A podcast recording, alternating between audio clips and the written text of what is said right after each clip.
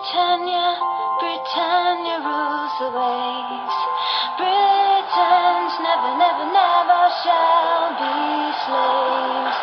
Oh, Britannia, Britannia rules the waves.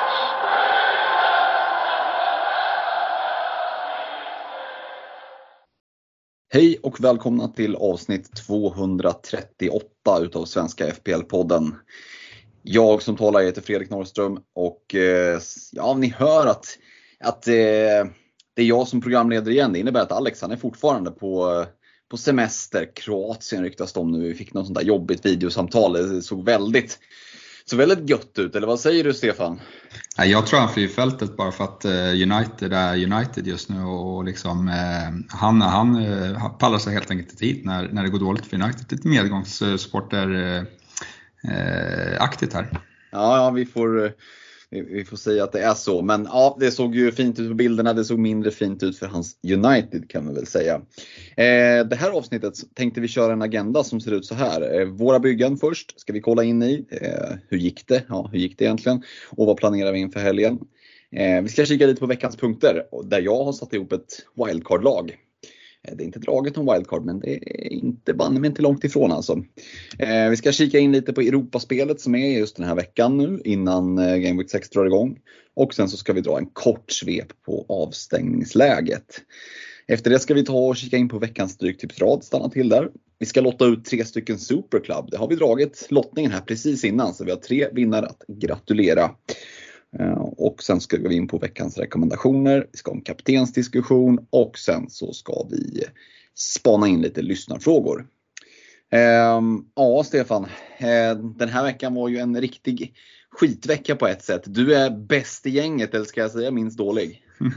Ja, nej, det, är väl, det var väl många som hade det jobbigt den här veckan. Eh, ny, ny skitomgång tycker jag, alltså så här med, om man kollar eh, privat så. Med, men att vara bäst i podden, ja, nej, det säger väl inte så jättemycket den här veckan. Nej, Det, det, det, det landar på 39 poäng va? Ja. Eh, och 284 allt som allt. Overall rank 2,4 miljoner och nej, vi dippar en del och det- är väl Håland du träffar på Chilwell i övrigt men vi som sitter på de här ganska templatebyggena vi, vi blev ganska hårt straffade den här veckan. Och, alltså, man undrar lite hur, hur ser lagen ut som, som plockar 60-70 poäng? Det, det, det är typ ingen liksom gör poäng sådär som man har men ja, på något sätt så finns det de som tar mer poäng. Um, ja, det, det blir liksom inte så mycket jättemycket roligare när vi går vidare men vi ska för ordningens skull såklart redovisa Alex också även om han inte är här. Hans kära United gick inget bra. och eh, Hans FBL-bygge gick väl i ärlighetens namn inte, inte så bra det heller. 35 poäng eh, ger honom en total poäng på 309 och en overall rank på 460k. Så att han leder fortfarande totalen, eller sammandraget som vi kan kalla det för, i eh, interna poddligan där. Och ja, jag kan dra igenom mitt också lite snabbt. Vi ska ju verkligen inte stanna. 38 poäng, eh, 293 totalt, 1,5 miljoner overall rank. Hur, eh, hur ser planerna ut inför helgen Stefan? Två fria Ja. byten? Är det lappa laga eller är det liksom helrenovering? Nej, det är någonstans mellan, två, två byten kommer ju flyga av. Eh, det kan flyga av tre eh, i, en, i, en, eh, i ett fattigmans wildcard. Jag har inte riktigt bestämt mig. Men tålamodet med Jackson är ju liksom kört i botten.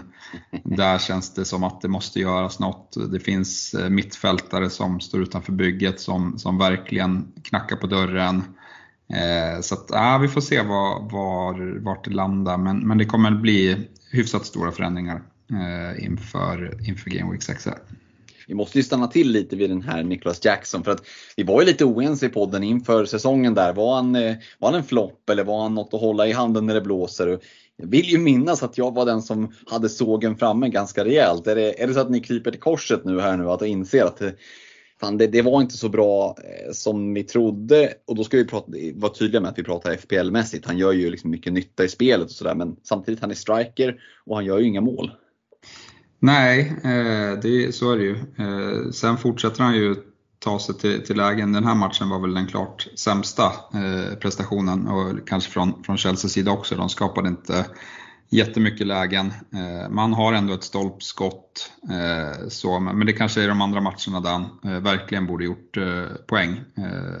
Jag tycker ja, underliggande statistiken är inget att klaga på egentligen, men, men som sagt han måste ju han måste ju sätta dit det och, nu är det lite, ja men, dels att, att Chelseas de här bra matcherna börjar ta slut eh, och liksom, ja men det, det, det, är ju synligt att det är något som inte stämmer. Eh, och, och ja, man har, har man haft liksom bland de lättaste inledningarna av alla lag eh, och ligger där Chelsea ligger på, vad har de skrapat ihop fem poäng och gjort eh, fem mål på fem matcher. Eh, det är ju det är för dåligt. Eh, så nej, eh, det kan ju också bli lite så för honom nu att, han, att det blir lite hjärnspöken. Eh, vi vet att Brocha börjar komma tillbaka och så det kanske blir att, ja, men att, han, att han plockas eh, tidigare i matcher här också är, är också orolig för som, som ägare förutom de, de uteblivna poängen som, som eh, har varit.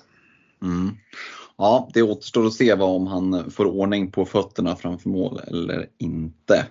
Ehm, för egen del så Ja, jag sitter också med två fria byten och det återstår att se om det blir två eller tre eller 13 byten tänkte jag säga. Nej, men kanske inte riktigt det, men 11 i alla fall skulle det kunna bli i ett wildcard. Vi ska kika in i hur ett wildcard-lag skulle kunna se ut lite senare i avsnittet. Som sagt, det, det, var ju en ganska mörk vecka för många. Vi märkte det i, i våra Messenger-trådar att det, det var ingen det var liksom ingen klang och jubelföreställning vad det gäller poängen. Men vi kan väl trösta oss med, vi som hade dåliga veckor, att de som hade vad ska man säga, bra eller medelbra veckor, det var inte så att de tog liksom 30-40 poäng mer generellt utan ganska låga scorer, eh, bortsett från några enstaka som sticker ut. Men av de som kommer att komma hyfsat, alltså topp en miljon i slutändan så var det ju inte många som hade över, vad ska vi säga, 50 poäng. Så att man tappar ju ändå inte så mycket, det är väl lite det man får, får trösta sig med, eller hur?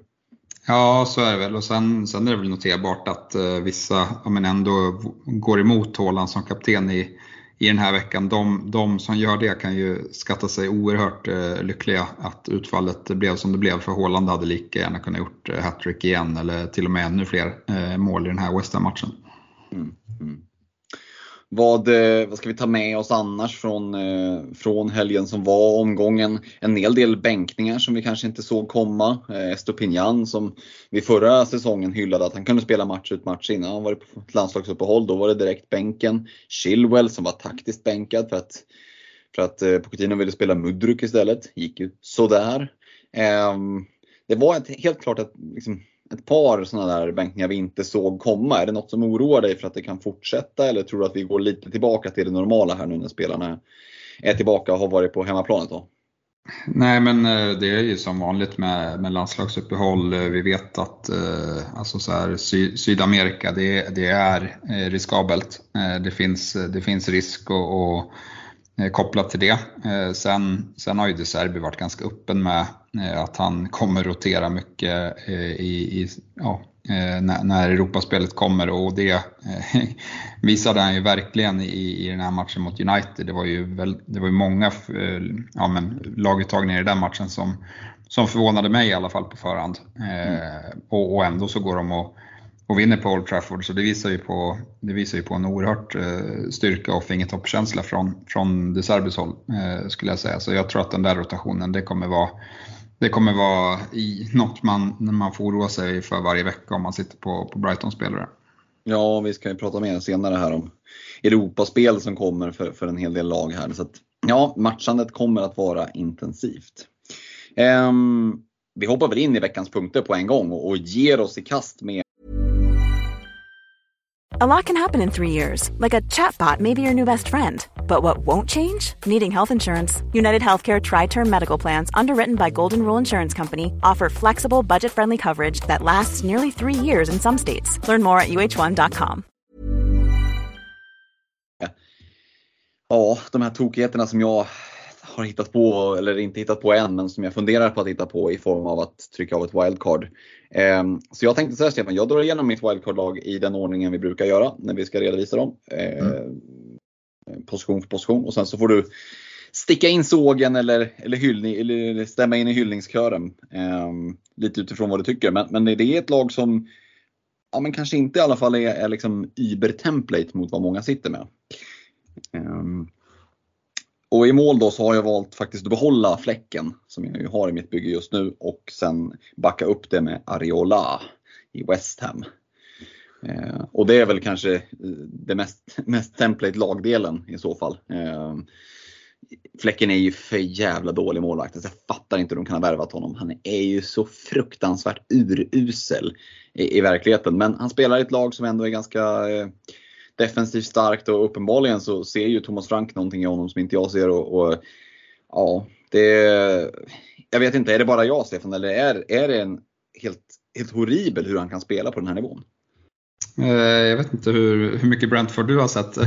Du kanske, du kanske har satt luppen på honom eh, speciellt så. Jag, jag, har inte sett att han har, att han har gjort bort sig eh, nämnvärt. Jag vet inte, det är väl inte jättedåligt att åka till, till St. James' Park och bara släppa in eh, en balja. Eh, så.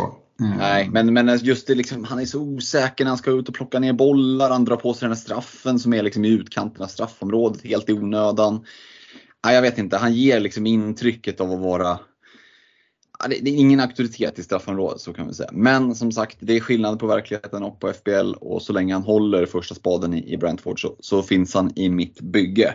Så Fläcken, Ariola, eh, ja, någon kommentar kring det? Nej, det, jag sitter ju på, på samma målvaktspar så jag har inte jättemycket invändningar där. Ariola tycker jag ju liksom går från från klarhet till klarhet här. Han gjorde en ny fantastisk match. Jag startade faktiskt honom eh, mot City så att, eh, det, det, blev ju bra. Eh, det blev några pinnar fler än vad, än, eh, vad, vad många av de andra målvakterna eh, plockade.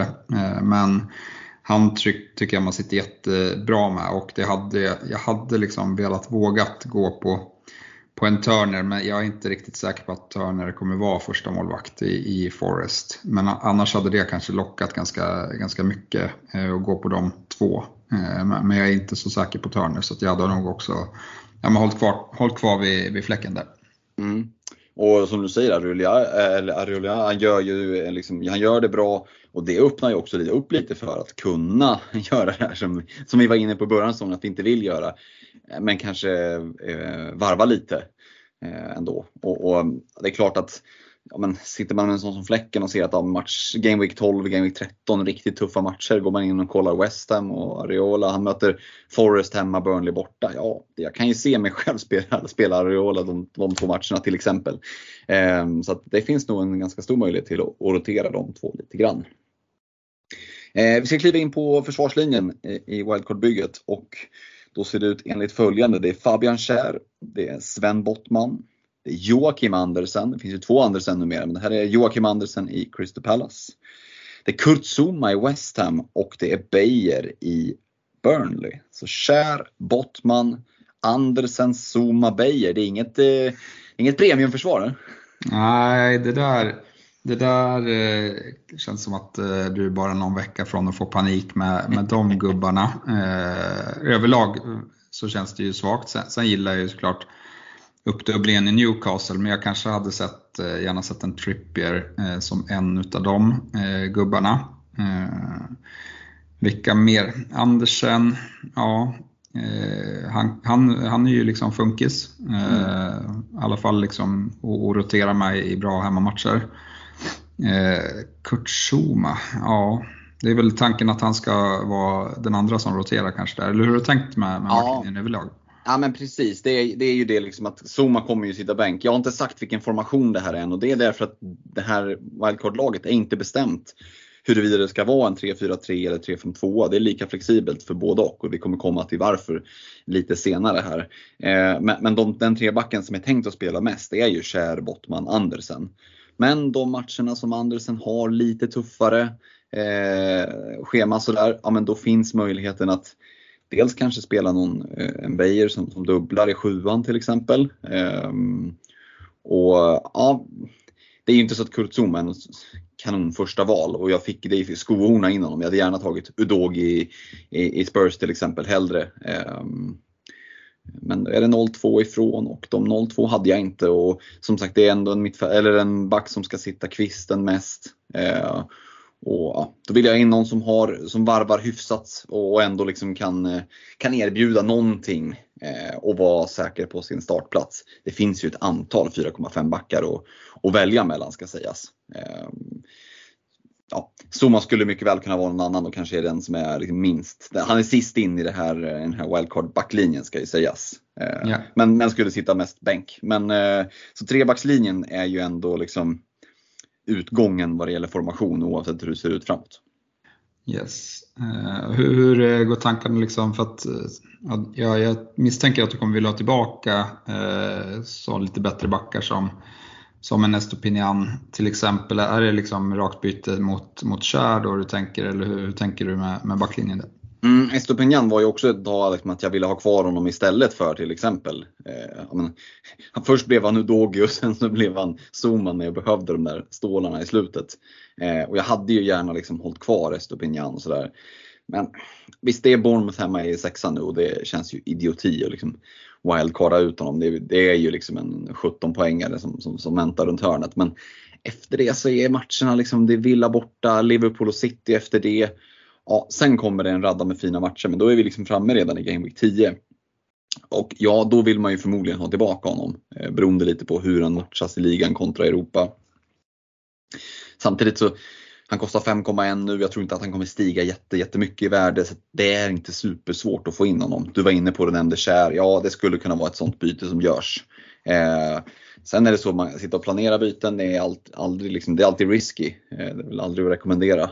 Eh, men eh, det är en uppoffring jag gör för att kunna lägga, inte ens rejält med krut, utan typ allt mitt krut på, på mittfält och anfall. Eh, så det är ju en oerhört svag backlinje där liksom, ja, men Newcastle-dubbleringen är det som sticker ut. Ehm, men eh, ja, du är inne på det, Estopinian, ingen Chilwell till exempel. Eh, och, ja, nu vart han bänkad där senast, kommer han spela nästa match. Chelsea har fortfarande ett par fina matcher till. Och med den heatmappen och den utgångspunkten, med, med den involveringen i spelet som han hade i början av säsongen så det är mycket möjligt att jag sitter här om, om två omgångar och känner att varför gjorde jag mig av med Chilwell? Men eh, oroväckande kommentarer från Pochettino där att han ville spela Mudruk. Han såg Silver snarare som en vänsterytter och Colville har gjort det bra. Mm, ja, jag tycker att det finns eh, läge att chansa, eller och rättare sagt så här, jag har inte de pengarna utifrån hur jag vill bygga laget framåt. Så att det, det är en chansning men jag känner att jag vågar ändå chansa bort eh, de här eh, template-försvararna som är mid-price, touchar på premium. Eh, visst, de kan, de kan sticka iväg och göra poäng men det är ändå liksom chansningar jag, jag är beredd att ta.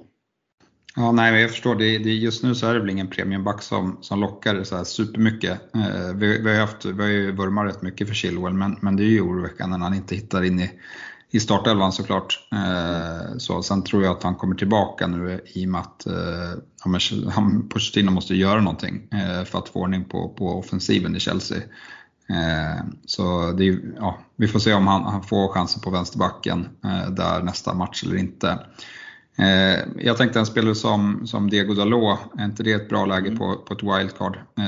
Med med liksom Fanbisaka out i två månader. Mm, det skulle det kunna vara. Det är också en spelare som, som har florerat i tankarna. Och, ja, det är definitivt ett alternativ. Nu har jag inte hans pris, men inte är han dyrare än, han är väl rätt billig va? Jag tror att han är billig men jag har inte... Ah, 4,9. Ja okej. Ja, men så det jag, trodde, jag tror han var fyra- jag trodde han var 4-5. Ja, lite jag ska inte säga, överprisad men, men man hade väl ändå trott från början kanske att han skulle ligga på 4,5 och 4,9 nu så ja, men då, då är jag långt ifrån att kunna få in honom i den här budgetbacklinjen eh, när jag inte ens får in Udogi för 4,7. Så, så att, ehm, mm, det men, men absolut ändå beroende på hur man väljer att vikta det nu så tycker jag att Dalot skulle kunna vara ett, ett alternativ i en liksom backlinje som ändå innehåller mestadels eh, billigare, billigare spelare med tanke på skadan på Ambisaka. Ja, ja. Ja, nej, annars är det väl inte jättemycket. Jag kanske hade gått på en Caboret före en Beijer eh, för att eh, deras dubbel ser lite lättare ut på pappret. Men, men eh, nej, annars är det väl inte, inte så mycket att, att orda om. Det. Nej, vi går vidare till mittfältet för där finns det lite, det ser lite roligare ut än backlinjen ska jag väl säga. Eh, och som sagt, det kan vara både ett fyra eller ett femmanna mittfält. Eh, och de spelarna som jag har eh, siktat in mig på det är en Mohamed Salah. Det är en Boemo. Det är Etze i Crystal Palace. Det är Madison och det är Diaby i Aston Villa. Så Salah, Mbuemo, Etze, Madison, Diaby. Mm. Eh, ja, det, det är ju bra spelare eh, allihopa. Esse eh, är väl den som kanske jag hade valt sist. Sen, sen sitter han på två fina matcher här kommande tre. Mm. Eh, Eh, man, ja, man kan, just nu kanske man ska räkna United på Old Trafford som, som en bra match också, men, men eh, det säger jag kanske mer för att eh, Alex inte är i podden. så, nej, men, men de andra är ju såklart eh, intressanta. Frågan om man är lite, så här, känslan är att är man lite för tidigt ute? Eh, jag, jag, tycker att wildcard just nu eh, känns som, ja men man måste ju nästan plocka in Sala. Mm. så. men, men ja, det är lite jobbigt att släppa Rashford och Saka eh, här när de, eh, ja men det skulle kunna vara kommande två matcher som, som ger en hel del utdelning på de två spelarna. Eh, och då eh, är det lite jobbigt eh, med ett draget wildcard om, om de gubbarna man inte plockar in eh, levererar direkt. så. Mm. Det är väl lite den känslan jag har där. Hur, hur, hur går tankarna? För att jag håller väl med om kanske framförallt att det är läge att släppa Saka eh, och, och, det kan man göra redan nu. Eh, optimalt hade väl kanske varit eh, om två veckor men, jag förstår tanken där för att han har inte sett ja, så här, superhet ut även om han har levererat okej okay med poäng. Eh, så, så har det inte varit liksom så någon ja, Eh, det har inte varit bud på mer om man säger så. Eh, och samtidigt så, så blir Arsenals spelschema eh, allt ja, men, svårare här kommande ja, från Game Week 8 och framåt egentligen. Mm. Så där förstår jag absolut tanken. Rashford känns ju lite, han, han, har ju sett allt bättre ut när han har fått spela vänsterytter och, och jag hade varit framförallt jätteorolig för den här matchen mot Burnley nu i, i sexan. Eh, om han får att lossna så Ja, men det känns som att det kan komma både två och tre baljor den, den matchen han får det att lossna. Eh, så. Mm. Ja, och det är ju den spelare som jag är allra mest rädd för att släppa. Det är ju, alltså, det skulle ju kunna bli århundradets flopp-WC att släppa liksom eh, Rashford, Saka, Sterling, Foden på ett bräde. Ehm, men det är framförallt Marcus Rashford som känns jätte, jätteläskig utifrån att det är Burnley, sen är det Palace hemma och sen kommer Sheffield United borta i, i nian där. Så det är ju liksom ett par riktigt fina matcher. Men ja, ute vi har suttit och sagt det nu att han borde ha mer utdelning, han borde ha mer utdelning. Ja, eller också kanske han inte borde. Alltså någonstans så är det ju så att till slut blir ju det du levererar någonstans det du förtjänar. Eh, jag tycker också att han såg jättefin ut här senast. Eh, och det är det som gör att det är egentligen den största anledningen till att försöka möblera om det här på något sätt, kanske till en mer given 3-5-2. Det finns ett sätt att göra det.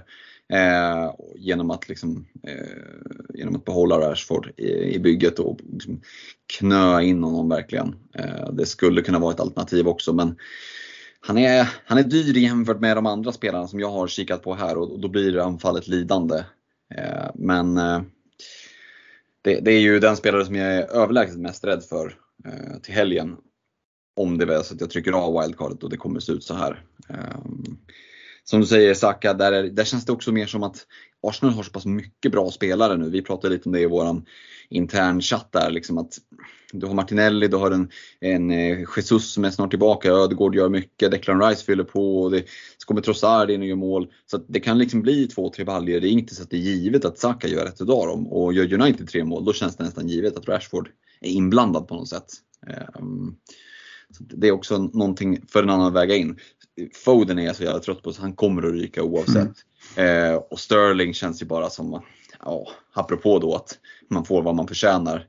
Eh, ja, jag vet inte, vad ska vi säga om Raheem Sterling? Det Nej, jag, jag, tycker att han har haft otur de här två matcherna som har varit. Dels mm. spela fram till århundradets läge för Jackson som bränner eh, och, och, nu i den här matchen så, ja, men så har han en frispark i, som går liksom både i ribba och insida stolpe och studsar ner på mållinjen. Eh, mm. Men inte letar sig in i, i nattmaskorna. Så att, ja, jag, jag vet inte, men, men, samtidigt hade jag dragit wildcard här i sexan så hade jag inte heller haft Sterling med. Eh, mm. så, men, men eh, om det är någon i Chelsea som liksom ändå kommer upp i, i godkänd nivå så, så är det väl Sterling skulle jag säga. Eh, mm. Men, men det, det, räcker inte för att, för att ta sig in i, i ett wildcard för mig heller. Eh, utan utan ja, men Salah är prio och sen, sen vilka man parar upp honom med. Mboemo känns också ganska given. Mm. Madison. Madison tycker jag känns given även om det är liksom två tuffa matcher för, för Spurs nu så vill man ha honom eh, på lång sikt. Eh, mm. och, och, där tycker jag också att pendeln sväng, svängde lite igen. Många gick ju på Son efter hans hattrick. Eh, nu kommer Richarlison in och, och liksom gör 1-1 målet. Eh, super ja, men superviktigt för hans eh, mentala hälsa och liksom en eh, oerhörd eh, tyngd som släpper från hans axlar och, och får göra mål igen för, för Spurs. Jag, jag ser inte hur, hur Angel ska kunna bänka honom hela tiden och, och då, då, måste han väl flytta på sån, tänker jag. Mm. Mm. Eh, och, och, jag vet inte, vi satt ju och sa i inledningen av säsongen att ja, Son han han är helt ointressant i, i, den här rollen. Han spelar alldeles för brett och liksom så. Eh, och så får han en match mot, mot ett Burnley som central forward gör hattrick. Eh, alla, alla vill ha honom. Eh, mm. Men, men, nu är lite, jag är lite tillbaka att ja, vill man ha honom egentligen? Han kostar så, ju mycket pengar och vill man dubbla med han och Madison eller kan det kännas att Madison räcker ganska gott där som ändå är på, på fasta och liksom, ja. Ja, nej precis. Så, så eh, så, så där tycker jag Madison är fortsatt det, det eh, mest logiska valet sett till det vi vet eh, i Spurs. Eh, och mm. också värdemässigt. Mm. Så nej. Sen är det, ja. Sen är det men, Diaby men mittfältet är ju tufft. tufft. Ja, Diaby, yes, han, han tycker jag ser jättespännande ut. och, och nu, nu Villas matcher, det är väl inte jätte, så här, Chelsea-Brighton är ju inte superlätt så, men det kan ju definitivt bli mål i de matcherna. Vi har ju sett att Brighton har släppt till en hel del chanser. Chelsea har väl inte släppt till supermycket eh, så, men, men de har inte sett bra ut. Så det finns väl absolut en möjlighet att, att Diaby eh, och att Aston Villa gör det bra i den matchen. Och, och sen efter det så är det ju jättefina matcher. Så Ja, men det är väl det liksom, är man för tidig på bollen med att dra wildcard nu, hade det varit bättre att vänta till Game Week 8. Det, det är väl lite det man får, får liksom lägga i, i vågskålarna. Mm, nej, men lite så går ju tankarna här också utifrån hur man har planerat tidigare. Tanken med det här egentligen med Etze och Diaby är ju att Etze har bra matcher på, eh, på kortare sikt och sen så kommer Diaby egentligen och löser av honom och plockar bra matcher. Och det finns ju, finns ju möjlighet att göra byten och, och det finns ändå en hel del intressanta spel. Vi har James Ward-Prowse, vi har en Mitoma ändå i Brighton som, som fortsätter att, att leverera. Eh, så att eh, det finns ju mycket spelare i den här priskategorin. Men det är klart, man, man ska ha med sig det att jag kommer ju ha svårt om jag väljer att kliva på det här att bara kunna gå tillbaka till Rashford, Saka och de här spelarna. Det, då, då, krävs det ju dubbla byten helt plötsligt. Eh, så att, mm, det är mycket lättare att gå ifrån än att gå tillbaka. Mm. Nej, det, så är det. Så är det. Mm. Anfallet då, och det är ju liksom ett tremananfall och här har jag faktiskt valt att bortse från våran kära Archer på 4,5 och istället då valt att Haaland, Julian Alvarez och Callum Wilson. Och eh, tanken här var från början var egentligen Darwin Nunez som komplement till, eh, till City-duon. Men eh, svängde lite här och det var det som gjorde att Udogi fick bli eh, eh Kurtzuma i, i backlinjen för att ha råd med, med den switchen. Och där är det lite mer så här kortsiktigt tänk. Vi såg, precis som vi har varit inne på i podden tidigare nu, att Alexander Isak fick starten i Champions League. Eh, och det var väl så vi har tänkt. Isak lite mer finlir, eh, luktar. Han, han har ju liksom en, en C-laura på ett annat sätt. Och, och ja, eh, Callum Wilson är lite mer liksom brunkar eh, stuket och, och, passar ganska bra i, i Premier League. Och, det är ju en så här, lite sådär i, i skymundan, ganska fin match här nu i Sheffield United borta, fullt av Burnley hemma. Sexan, sjuan, Callum Wilson. Eh, vad säger du om spaningen att han gör tre mål på kommande två Premier League-matcher? Eh, ja, men får han starterna så har han alla möjligheter till det. Eh, vi, vi, vet vad han, vad han eh, besitter. Sen är ju frågan hur mycket ja, men hur mycket fin lir behövs eh, i, i Alexander Isak. Nu, nu fick de med sig 0-0 mot Milan men de blev ju fullständigt pulveriserade. Ja. Eh, och liksom, jag, jag, vet inte, eh, ja, det var 25-6 i avslut, 9-1 i avslut på mål eh, för Milan. Eh, och då vet jag inte hur mycket, hur mycket Isak bidrar med eh, i, i, en sån, i en sån matchbild. Nej. Så ja, vi får se hur, hur, och, och de har ju en super, super tuff grupp. Så att om, om de gör någonting annat än att, att bli utslagna eh, så, så kan alltså, då, då måste det ses som ett, ett, en jättetriumf för, för Newcastle. Mm.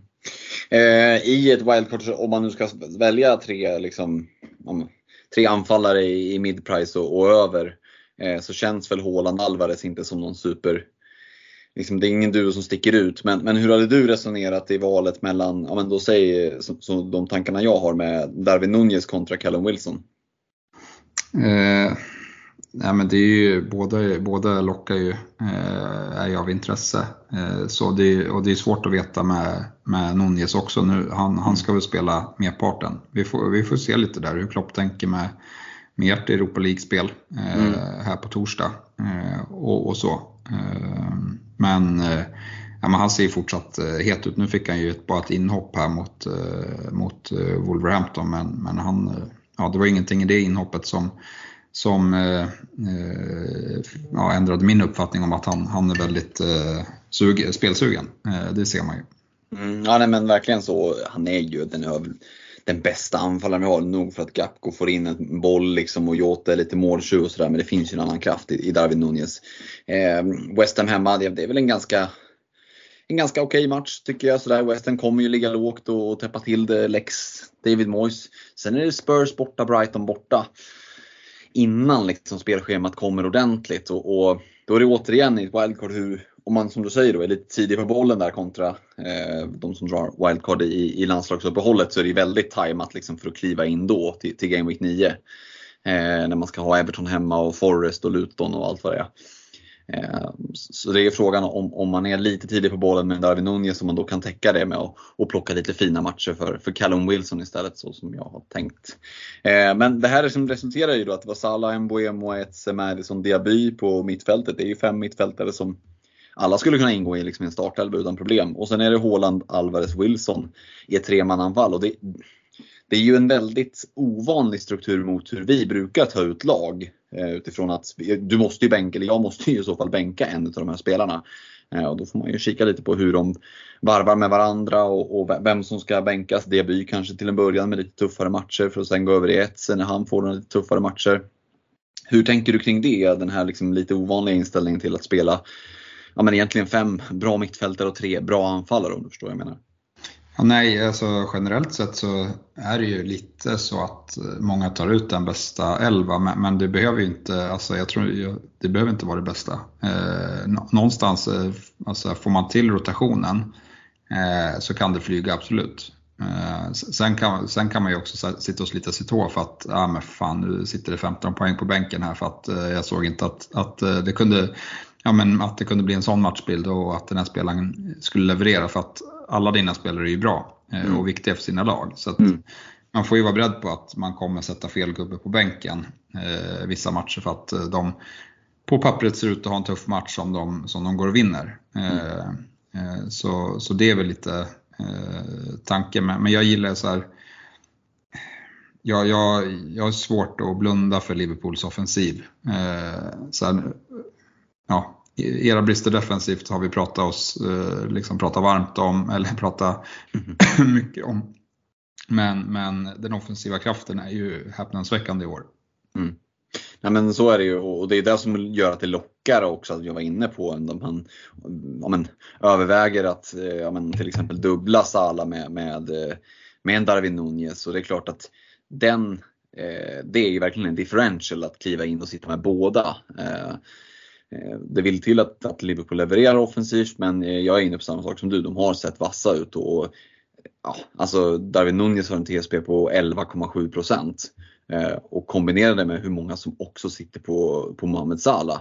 Det, då är vi nere på ganska låga procent. Jag vet inte, Salahs TSB just nu ligger på 27, så 11 och 27. Ja, det ju, skulle förvåna mig om det är mer än 4-5% som sitter på båda.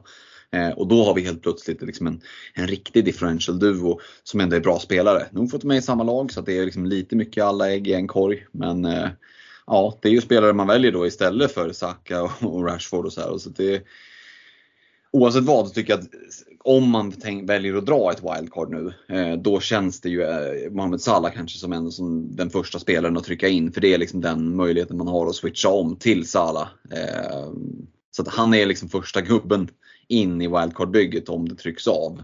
Eh, är du med på, på tanken där?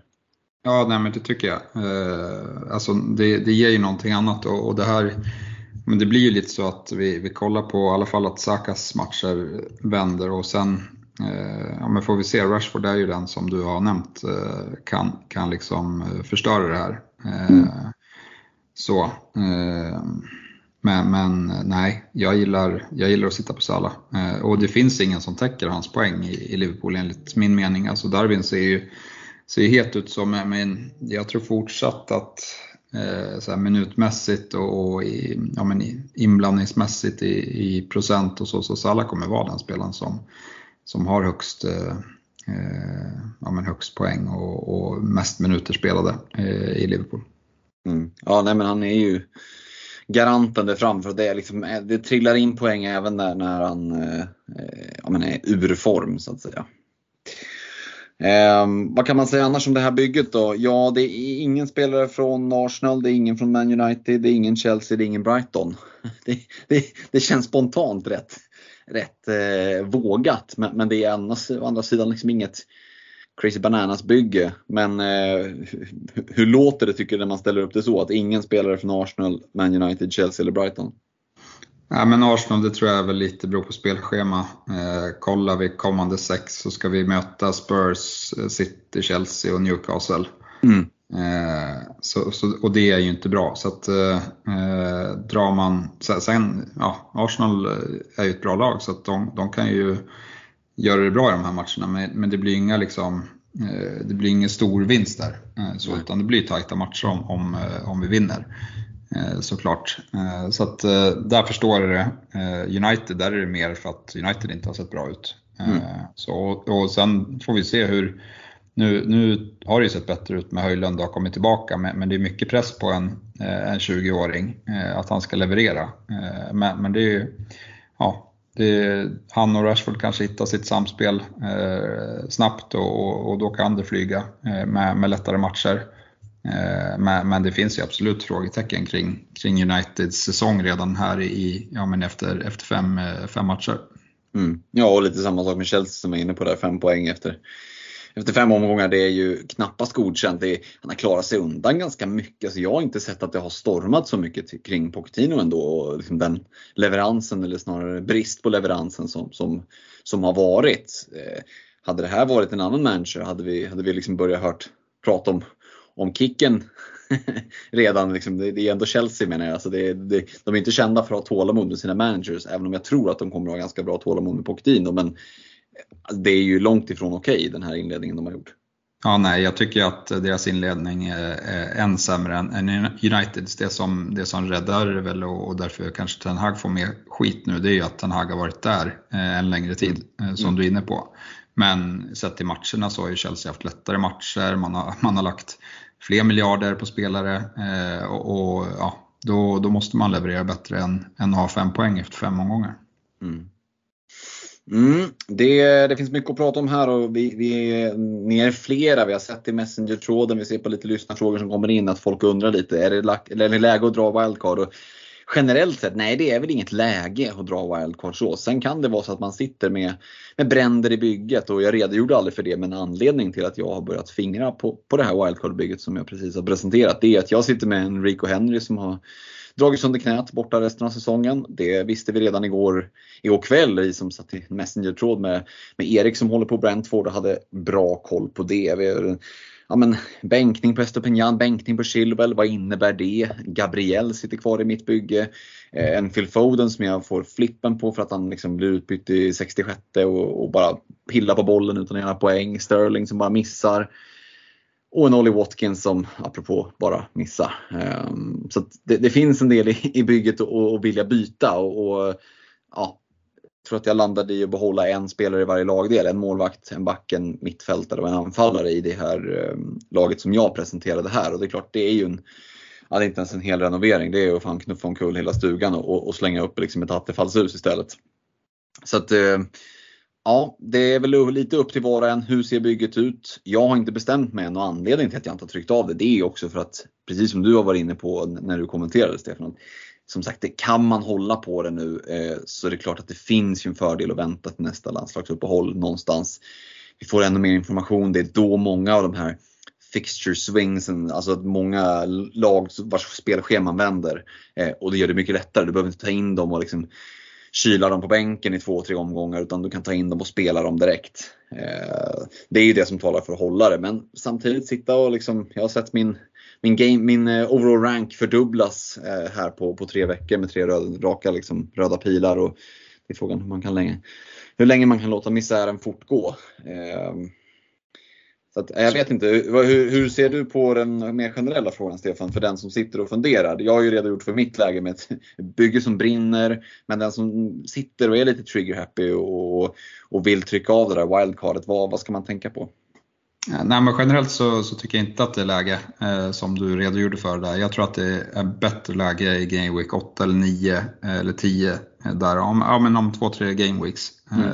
Tycker jag att det ser mycket bättre ut eh, från, en, från ett generellt eh, perspektiv. men, men annars så är det ju ja, men hur mycket bränder du har. Jag vet ju att du har ja, men någon, någon mer brand än, än övriga kanske som sitter och funderar på, på wildcard just nu. Mm. Så. Eh, men ja, sen, sen är det lite så här, är, vad, vad är risk, så här, är det bättre att dra en minus fyra nu här i sexan om man sitter och funderar? Eh, för att kanske, ja men som, det känns ju lite som att, ja men, som, som att en Rashford kan, kan betala igen de där minus fyra, även om det känns surt att man säger bara, men jag ska dra wildcard om, om två omgångar. Varför, så här, varför ska jag ta minus fyra nu? Mm. Så kan ju absolut tankegången gå. Eh, men, men det kanske gör också att, eh, att man kan hålla på det. Mm. Så, så, jag, hade väl, jag tycker att lite läge för en minus fyra om, om det brinner och, och försöka hålla ut wildcardet lite, lite till. Mm. Ja, och så gäller det att förvalta de där bytena liksom väl. För egen del så är det så här, de jag vill byta ut, de finns i backlinjen och de jag vill byta in, de är mittfältare. Det är lite det som inte, som inte matchar fullt ut. Men eh, ja, det, det, det gäller att hitta det som passar just ditt bygge och sen så är det så att, ja men som jag redogör för det här, det, det här är ju ett vägval. Um, och vi vet efter egentligen, redan efter nästa omgång, om, om det var liksom, ja, pannkaka och, och ridå ner eller om det blev ett genidrag beroende på vad man väljer att göra. Men det är ju verkligen just det här vägvalet att ja, men kliva på Sala, Ets, Diaby eller sitta och hålla kvar på Rashford, Saka, Sterling till exempel. Bara ställ de tre mot varandra. Det kan skilja 25-30 poäng utan problem bara till helgen. Ehm, mm. Så att, ja, det, det, det tåls att, att tänkas på lite mer och som sagt vi har Europaspel här nu i eh, Eh, Eh, i veckan och det blir väl en ganska bra segway att över till eh, nästa punkt som just är att vi ska kika lite på Europaspelet som dels pågår eh, i samband med att vi poddar just nu här på tisdagskvällen och så fortsätter det på onsdagen och torsdagen. Och det här är ju en, en stor faktor. För vi vet att folk kan dra allt ifrån korsband till baksidor och det kan hända mycket i eh, i de här, under de här Europakvällarna. Så vi ska bara lite snabbt redogöra för vilka engelska lag som är inne och spelar. Och Eh, ja, men här tisdag när vi sitter och spelar in så har vi redan sagt att Newcastle de hade det väldigt svettigt mot, mot Milan borta. Det blev väl 0-0 till slut va? Ja exakt. Eh, och det kanske Newcastle ska vara glada för. Du var ju inne på att det är lite dödens grupp där så att vi återstår väl att se vad, vad de har att hämta Newcastle. Eh, City spelar as we speak mot eh, Röda Stjärnan hemma. Det ska väl bara vara att städa av, eller hur? Ja, men det står 1-1 eh, efter en halvlek. Eh, Oj, så. Eh, noterar att Bernardo Silva utbytt i första halvlek så där, där luktar det ju skada eh, på honom. Mm. Och att Alvarez har gjort mål igen då så att eh, eh ja, det, det, det minskar inte min FOMO på honom eh, inför helgen. Nej, och man ska ju aldrig hoppas att spelare skadar sig. Det är bara onda människor som gör det. Eh, och ändå blir jag lite glad när jag inte tycker om Bernardo Silva. och sitter då med, med andra Citygubbar som det är liksom dubbel glädje. Ja, nej, precis. Men, men ska vi säga lite mer om City där så fick ju de, nu har ju de eh, inte vunnit den här matchen än mot, eh, mot Belgr eller Red Star Belgrad, men eh, alltså, de ska ju bara städa av sin grupp. De har fått en jättelätt grupp och, och då tänker jag att eh, det är rätt bra ur fantasyperspektiv för att eh, det innebär att de kommer kunna vila sina viktigaste spelare i, i omgång 5-6 där i Champions League eh, och att det kanske inte blir så mycket rotation i, i ligaspelet eh, tack vare gruppspelet i Champions League för Citys del i alla fall. Lite besviken på att du tog fegisvägen och gick på engelska, och inte Zrena Zvezda. Men, men det är kanske Bojan Djordjic hänger oss för vårt uttal på, på, på Röda Stjärnan. Vi, vi kanske ska hålla oss borta från, från den serbo, vad heter det? Serbiska, serbokratiska. Ah, vi lämnar det. Eh, och går vidare helt enkelt till eh, morgondagen, onsdagen. Då eh, ska United in och, och ja, Bayern borta med det United vi har sett. Är det, är det underspel eh, på, på Bayern vinst och, och, att de får börja med minus tre och ändå vinner? Eller, eller är det så att United kommer att resa sig och, och liksom trots allt inte bara ställa ut skorna utan ge Bayern en match? Vad, vad tänker du? Ja, alltså de kommer ju säkert ligga ganska lågt och, och ligga på, på omställning så. Eh, men, men, jag har svårt att se att de ska hålla ute Bayern i den här matchen. Eh, mm. Så, så jag tror att Bayern vinner komfortabelt. Men, men ja, kontra United in en boll i första halvlek så, så kan det väl bli en, Eh, en jobbig nöt för, för Bayern München också. Eh, så nu, nu, ja, jag har inte kollat så mycket Bayern i år så jag, jag vet inte om de är i, i bra form så här inledningen på säsongen. Eh, men nej, på, på förhand känns det jättetufft med, med det läget som, som United är i just nu. Harry Kane är säkert sugen på att sänka United om inte annat. Men eh, det blir intressant att hålla lite span på speltiden där för, för våra FPL intressanta vänner i Rashford och Bruno och grabbarna. Eh, ditt Arsenal, ni ska möta PSV hemma. Eh, vad är känslan inför det och hur tror du att, eh, att man kommer att ställa upp? Kommer man liksom att kliva ut med ja, men det absolut starkaste laget och i så fall vad är det starkaste laget framåt? Är det Trossard och, och Havertz på bänken eller hur tror du att det kommer att se ut? Ja, vi får se lite. Nu, nu Martinelli skadar ju sig, eh, mm. någonting med baksidan här sist. Eh, och eh, Enketia fick ju återigen starten före Jesus. Där, där tror jag väl liksom är, jag tror Jesus är nog kanske redo för en start. Eh, så.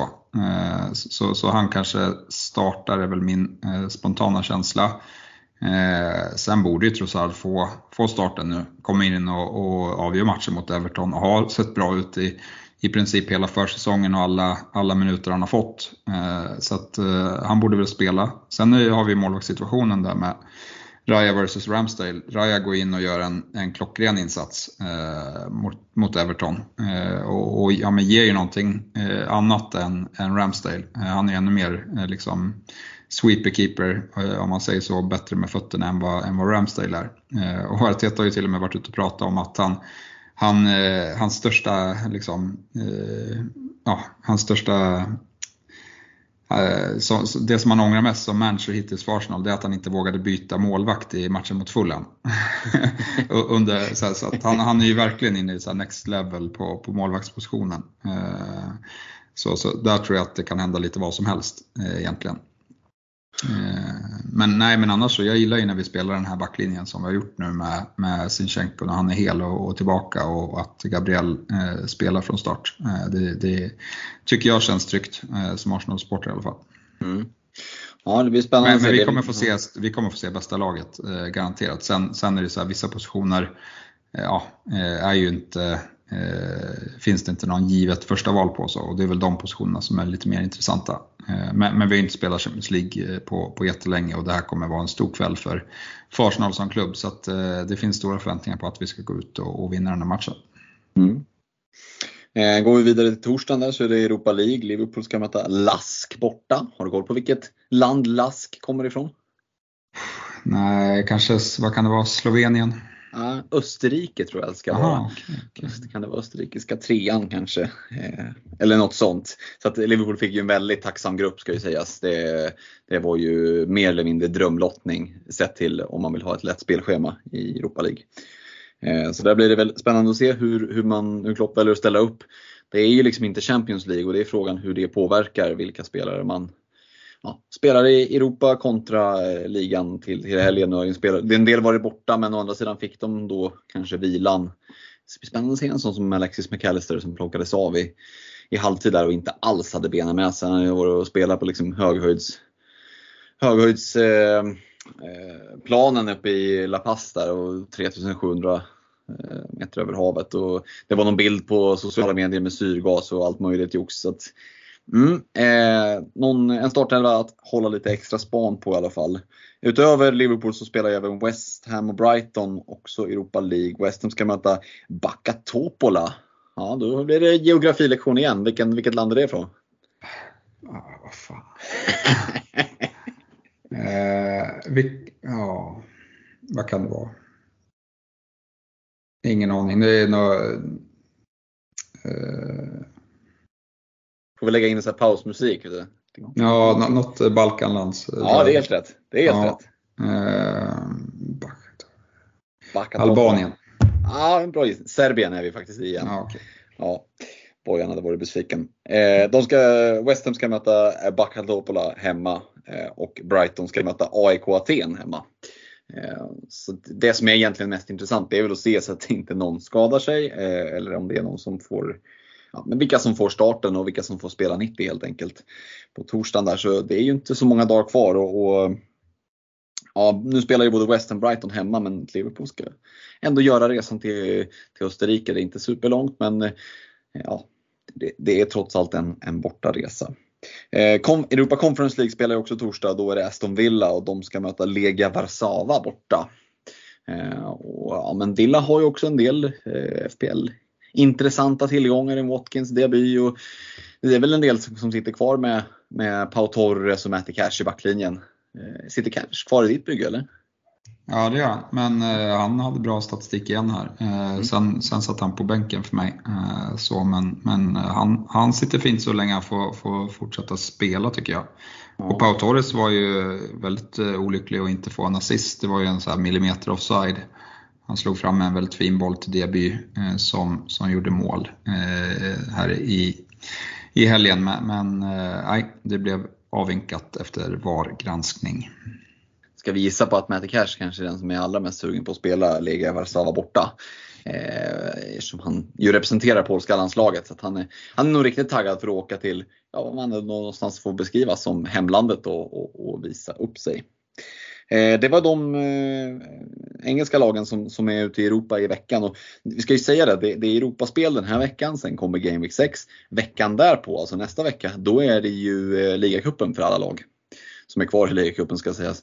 Ehm, och ja, det, det är tätt matchande i Europa nu. eh, Premier League till helgen och sen så direkt tisdag, onsdag eh, så kliver vi på ligacupen. Tror du att det påverkar på något sätt liksom ja, rotationen som de olika tränarna sätter upp? Kommer vi se liksom spelare som spelar eh, ja, men kanske mer nu i, i veckan i Europa och sen får lite mer vila kanske till helgen och spelar egentligen i, i, i ligacupen sen? Eller är det för enkelt att dra den varannan slutsatsen? Hur, hur tror du att det kommer se ut generellt? Jag tror att det beror på vad man har för match i ligacupen. Nu har jag lite eh, dålig koll ska jag väl erkänna eh, på ligacupmatcherna. Men, men eh, om det inte är något så här stormöte från Premier League så, så tror jag att man kan vara ganska lugn med att, att det luftas ganska rejält i ligacupen. Det brukar se ut så i alla fall. Mm. Vi har ju på tisdagen där så är det ju Manchester United Crystal Palace som jag ändå så får beskrivas som någon form av, av större möte så här tidigt i, i ligacupen. Och på onsdagen så vet jag inte om det är Chelsea-Brighton, kanske då Brentford-Arsenal. Det är i och för sig också en. Eh, Och Newcastle Man City, så det är väl ganska stora. Aston Villa-Everton, det är ju rena rama High Chaparral-lottningen här. Det är mycket Premier League-lag. Så onsdagen där framförallt så är det ju ganska många matcher som är rätt tuffa ändå. Ja, men då skulle jag faktiskt ha lite, lite extra span på ligacupmatcherna där. Vad, vi, vad som ställs upp för, för byggen och inte gör tidiga byten och, och så. Eh, Mm. Men, men eh, Eh, rotation, det, det blir nog eh, eh, Ja, men det är kanske mer eh, läskigt då fram mot, eh, mot Game Week eh, 8. Eventuellt. Mm. Ja men precis. Som sagt, det kommer ju återkomma med, med ett nytt avsnitt som, som, som blir till nästa tisdag där och då eh, har vi ju helgens liksom, bestyr i, i åtanke såklart. Men det kan vara bra redan nu att ha koll på att det är ett tätt matchande för de här lagen och det kommer att bli rotation. Därav lite det wildcard-laget som jag presenterade tidigare. Att ha en riktigt bra, åtminstone liksom spelare på första kvisten, det behöver inte vara tokigt för vi kommer att få se rotation. Eh, och säkert en, några liksom, oväntade rotationer också. Nu får ju, men i och med att det är fem byten numera så, får ju de flesta oftast inhopp, men det är inte alltid det sker. Eh, så att man får inte bli förvånad om det är så att man får in de här autosubsen från, från bänken. Det, det känns som att eh, i de här tiderna av tight matchande så, så kan det mycket väl bli liksom att någon får sitta bänken en hel match. Om, ja, men om låt säga att man börjar bänk och sen så leder laget med 3-0 då är det liksom kanske inte så stor anledning att slänga in någon. 10 minuter är bättre att låta dem, låta dem vila. Så att, eh, det kan vara bra att ha i åtanke. Eh, vi ska gå vidare till veckans sista punkt och vi ska, det är att vi ska dra lite kort om avstängningsläget. Det kan man tycka, är inte det lite väl tidigt att göra efter fem omgångar? Men det tycker inte vi därför att eh, vi har två spelare som redan lyckats dra på sig fyra varningar och då är vi i quizlådan igen. Plockar du vilka två det är Stefan? Eh, ja men eh, Jackson är en av dem eh, mm. och, och, det vet man ju som Jackson-ägare. den andra har jag inte lika bra koll på, nej. Nej, den andra är Anthony Gordon i, i Newcastle faktiskt som har snackat till Oj, sig. Vilket, ja. vad, vad förvånande. Ja, eller hur. Det, nej, det är inte jätte. Och där ska vi säga att regeln är ju som sån att när du når fem gula eh, och gör du det under liksom, de första 19 matcherna. Eh, ofta är ju det Game Week 1 till 19 men då ska man ha med sig att det är första 19 matcherna. Har du en blank där så kan det bli Game Week 20 till exempel. Men plockar du fem gula, eller när du har plockat fem gula om du gör det inom de första 19 matcherna, då eh, då får du en match avstängning. Sen efter det så blir det 10 gula eh, inom de första 32 matcherna. Då får du två matcher. Och när du har plockat 15 gula, om du plockar 15 gula, så är det tre matchers avstängning.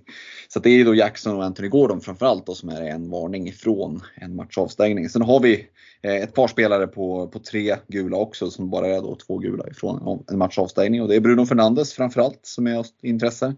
Även Bruno Gimares i Newcastle.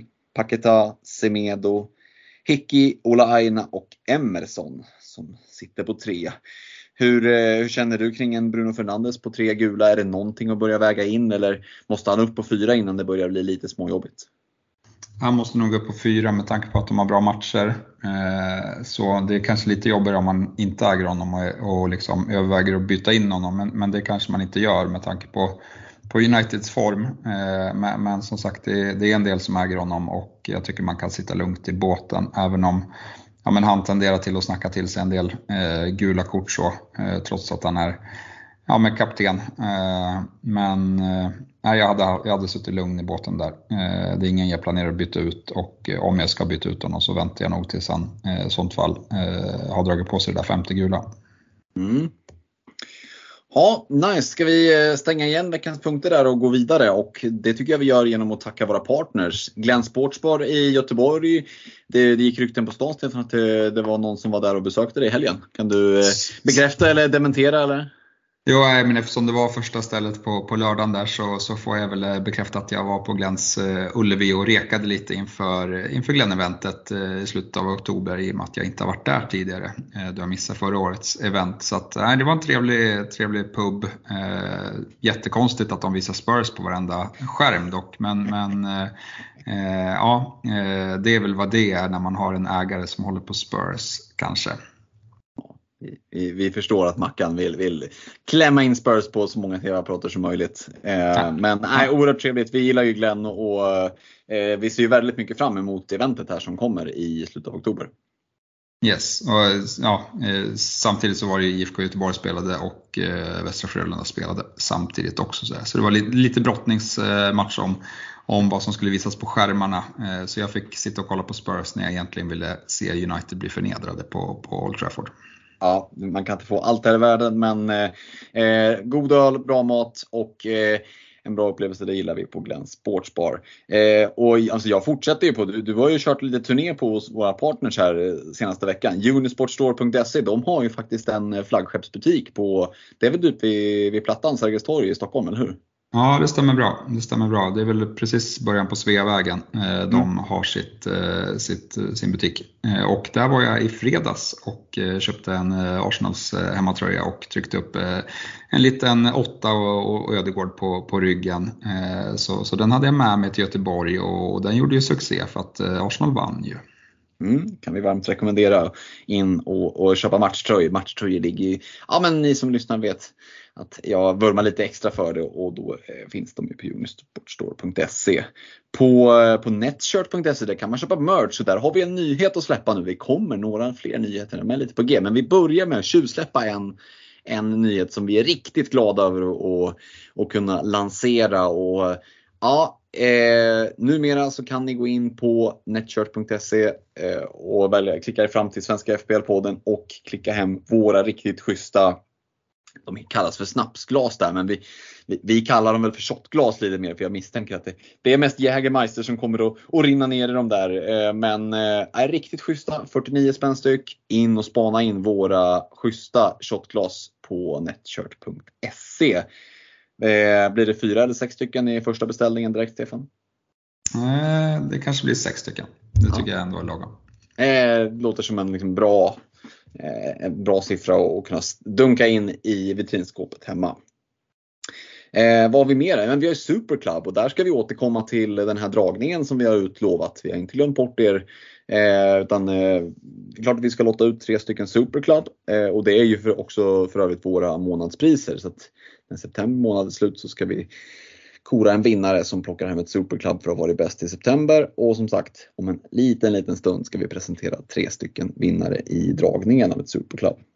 Eh, vad har vi mer? Nakata.se eh, snackade med Olof här och han kommer ju såklart ner till eventet i, i Göteborg. På, ni, alla ni som har bokat in er på på det eh, på Glenn Sportsbar. Där kommer Nakata finnas på plats och, och sälja schyssta men både kläder med, med riktigt fina tryck och lite olika prints och grejer. Eh, så det ser vi fram emot. FPL 2315 det är en kanonkod för dig som aldrig har varit inne och handlat på nakata.se. Och du hör att vi säger Nakata, vad är, vad är det för någonting? Ja men det är riktigt schyssta t-shirts, hoodies eh, och, och, prints eh, med ja, men så här schyssta, ganska ja, men många en del sobra, en del är lite mer häftiga motiv som har fotbollskoppling. Så in och kika nakata.se eh, Skriv in koden FPL2315 så har ni 15% på ett köp. Och det är även på rabatterade priser. Så det, rekommenderar vi varmt. Eh, ja, vad har vi mer då? Ja, men vi ska ju stanna till och kolla veckans stryktipsrad. Det gör vi ju i samarbete med våra vänner på reducering.se och ni tycker att jag bara sitter och rapar upp olika företag. Det gör jag inte. Jag rapar upp våra samarbetspartners. Så ni ser, Stefan har varit där och besökt dem. Eh, via reducering.se så kör vi ju våra eh, andelssystem. Eh, det var du Stefan som var, det var ju hugg på, på 13 där förra veckan ändå. Ja, nej, det var lite surt att det blev så mycket favoritsegrar för att eh, jag hade alla rätta tecken men, men reducerade bort eh, raderna så att eh, den här ja, men 500 kronors utdelningen som, som landade på 13 rätt, det var inget jag var intresserad av utan hade det blivit lite mer skrällar så hade det, hade det varit väldigt intressant. Eh, framförallt eh, vändningen utav Spurs där på slutet som, som eh, ja, men, leder till den här låga utdelningen. Där hade man ju med krysset eh, bland annat. Eh, så ja, nej, det, det var kul eh, att följa den den här veckan. Och ja, men du tar ju, tar ju vidare till helgen. Ja, men precis. Initiala spaningar. Ja men det har jag och jag ska väl innan jag kliver in på dem liksom, återigen slå ett slag för den här introvideon. Eh, nämnde den där förra veckan att eh, jag satte mig ner och gjorde en liten sån här reducering for rookies eh, video där vi går i, jag går igenom ja, men, grunderna hur man kan tänka när man jobbar med färgreducering. Eh, och möjligheten då att bygga ett lite större system och så reducera bort rader som man inte vill betala för. Och vad menar man med det egentligen? Ja, men jag tycker att den här helgen som var är ett utmärkt exempel på det. Eh, när du Stefan prickar in egentligen 13 rätt men, men vi får inte 13 rätt. Nej, men det är för att vi är helt ointresserade av en, liksom en utdelning som är lägre än vad systemet kostar. Den raden är vi inte beredda att betala för. Det är liksom inte värt det. Utan vi vill betala för de raderna som, som någonstans ger utdelning som är, som är värd att betta på. Eh, Eh, så att in och kika den, rad, eller den videon, den ligger på både Youtube och på vår Facebook-sida. Eh, du frågade om jag hade spanar, spaningar på veckans Stryktipsrad. Ja, jag grämer mig ju lite över Luton där. Hade stolpskottet ganska tidigt mot, mot Fulham borta i helgen och, och, hade de fått in den så kanske de hade kunnat hålla den ledningen mot ett i övrigt ganska blekt Fulham. Eh, men det släpper vi och kollar på, på veckans Stryktipsrad och då fastnar mitt öga ganska snabbt i match nummer tre, Crystal Palace Fulham.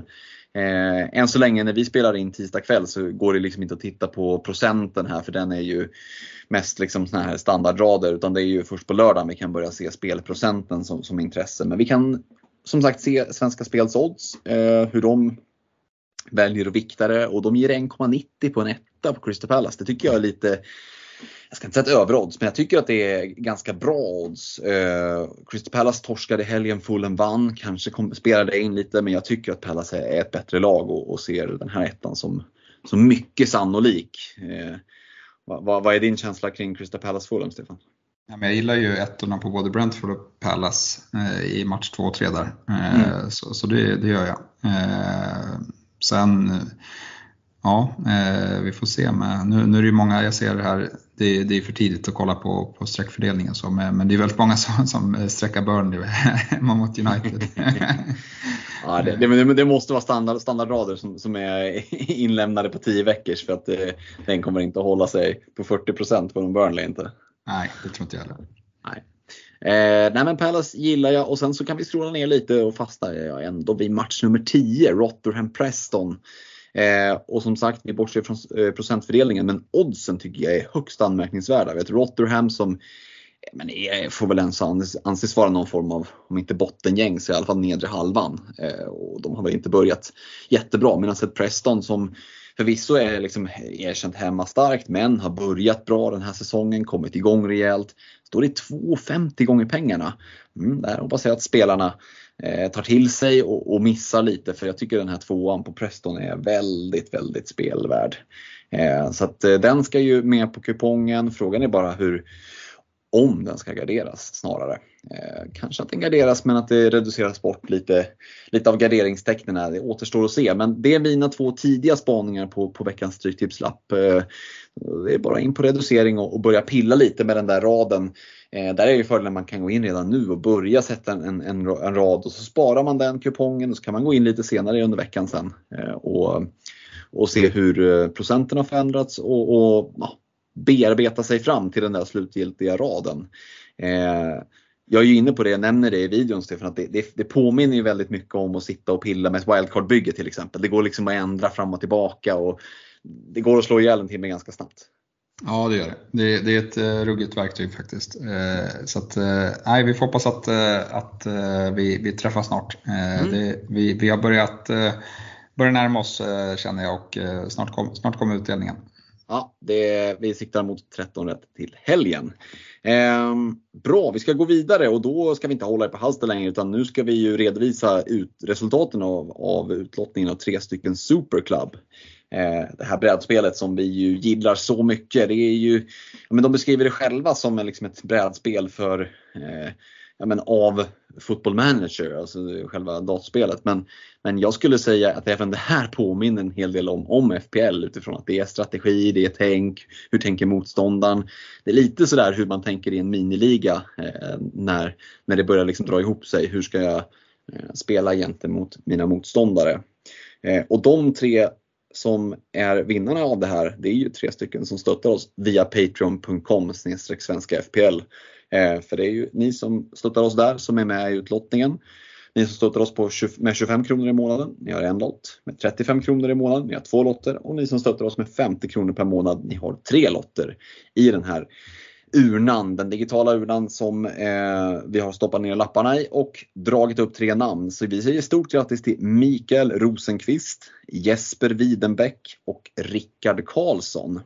Mikael Rosenqvist, Jesper Widenbäck och Rickard Karlsson. Stort grattis till er och eh, hör av er till oss via ja, Messenger eller Facebook eller mail svenskafpl.gmail.com går också bra. Vi behöver lite adressuppgifter också där, lite mail och telefonnummer så att vi kan skicka spelen hem till er.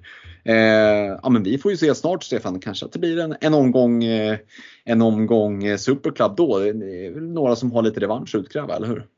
Ja, så kan det vara. Så kan det vara. Mm. Eh, nej, det, det, det, brukar vi försöka hinna med när vi, när vi eh, träffas. Ja, men precis. Vi ska ju iväg på en, på en Lissabonresa här snart och sen ska vi ner till Göteborg. Ja, men det, det finns, kommer finnas tillfällen att spela. Eh, vi kliver vidare och, och, kliver in på veckans rekommendationer och, och jag har ju dragit ett wildcard-lag så att man kan gissa att mina rekar kommer att plockas till stor del därifrån. Men jag är nyfiken på att höra hur dina rekar ser ut Stefan och du får gärna börja med eh, försvaret. Ja men försvaret, jag, jag kritiserade några av dina val där. Jag tycker inte att det finns så jättemycket intressant i försvaret. Eh, men jag har hittat en, en Newcastle-uppdubbling i Trippier och Bottman.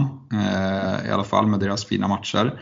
Och eh, de får eh, eh, sällskap av en Caboret i, i Luton och, och, där kikar jag väl kanske mer för att, ja, men att ladda upp för den här dubben i, i sjuan. Men, eh, ja, men även om man behöver en, en gubbe här inför helgen. Eh, Wolves hemma. Eh, Caboret gör en ganska bra match i helgen och, och hade mycket väl kunnat ja, men kommit iväg med en assist från, från den matchen. Så jag tycker han känns eh, stabil här inför, inför dubbeln. Han har fått allt mer speltid vilket känns tryggt också.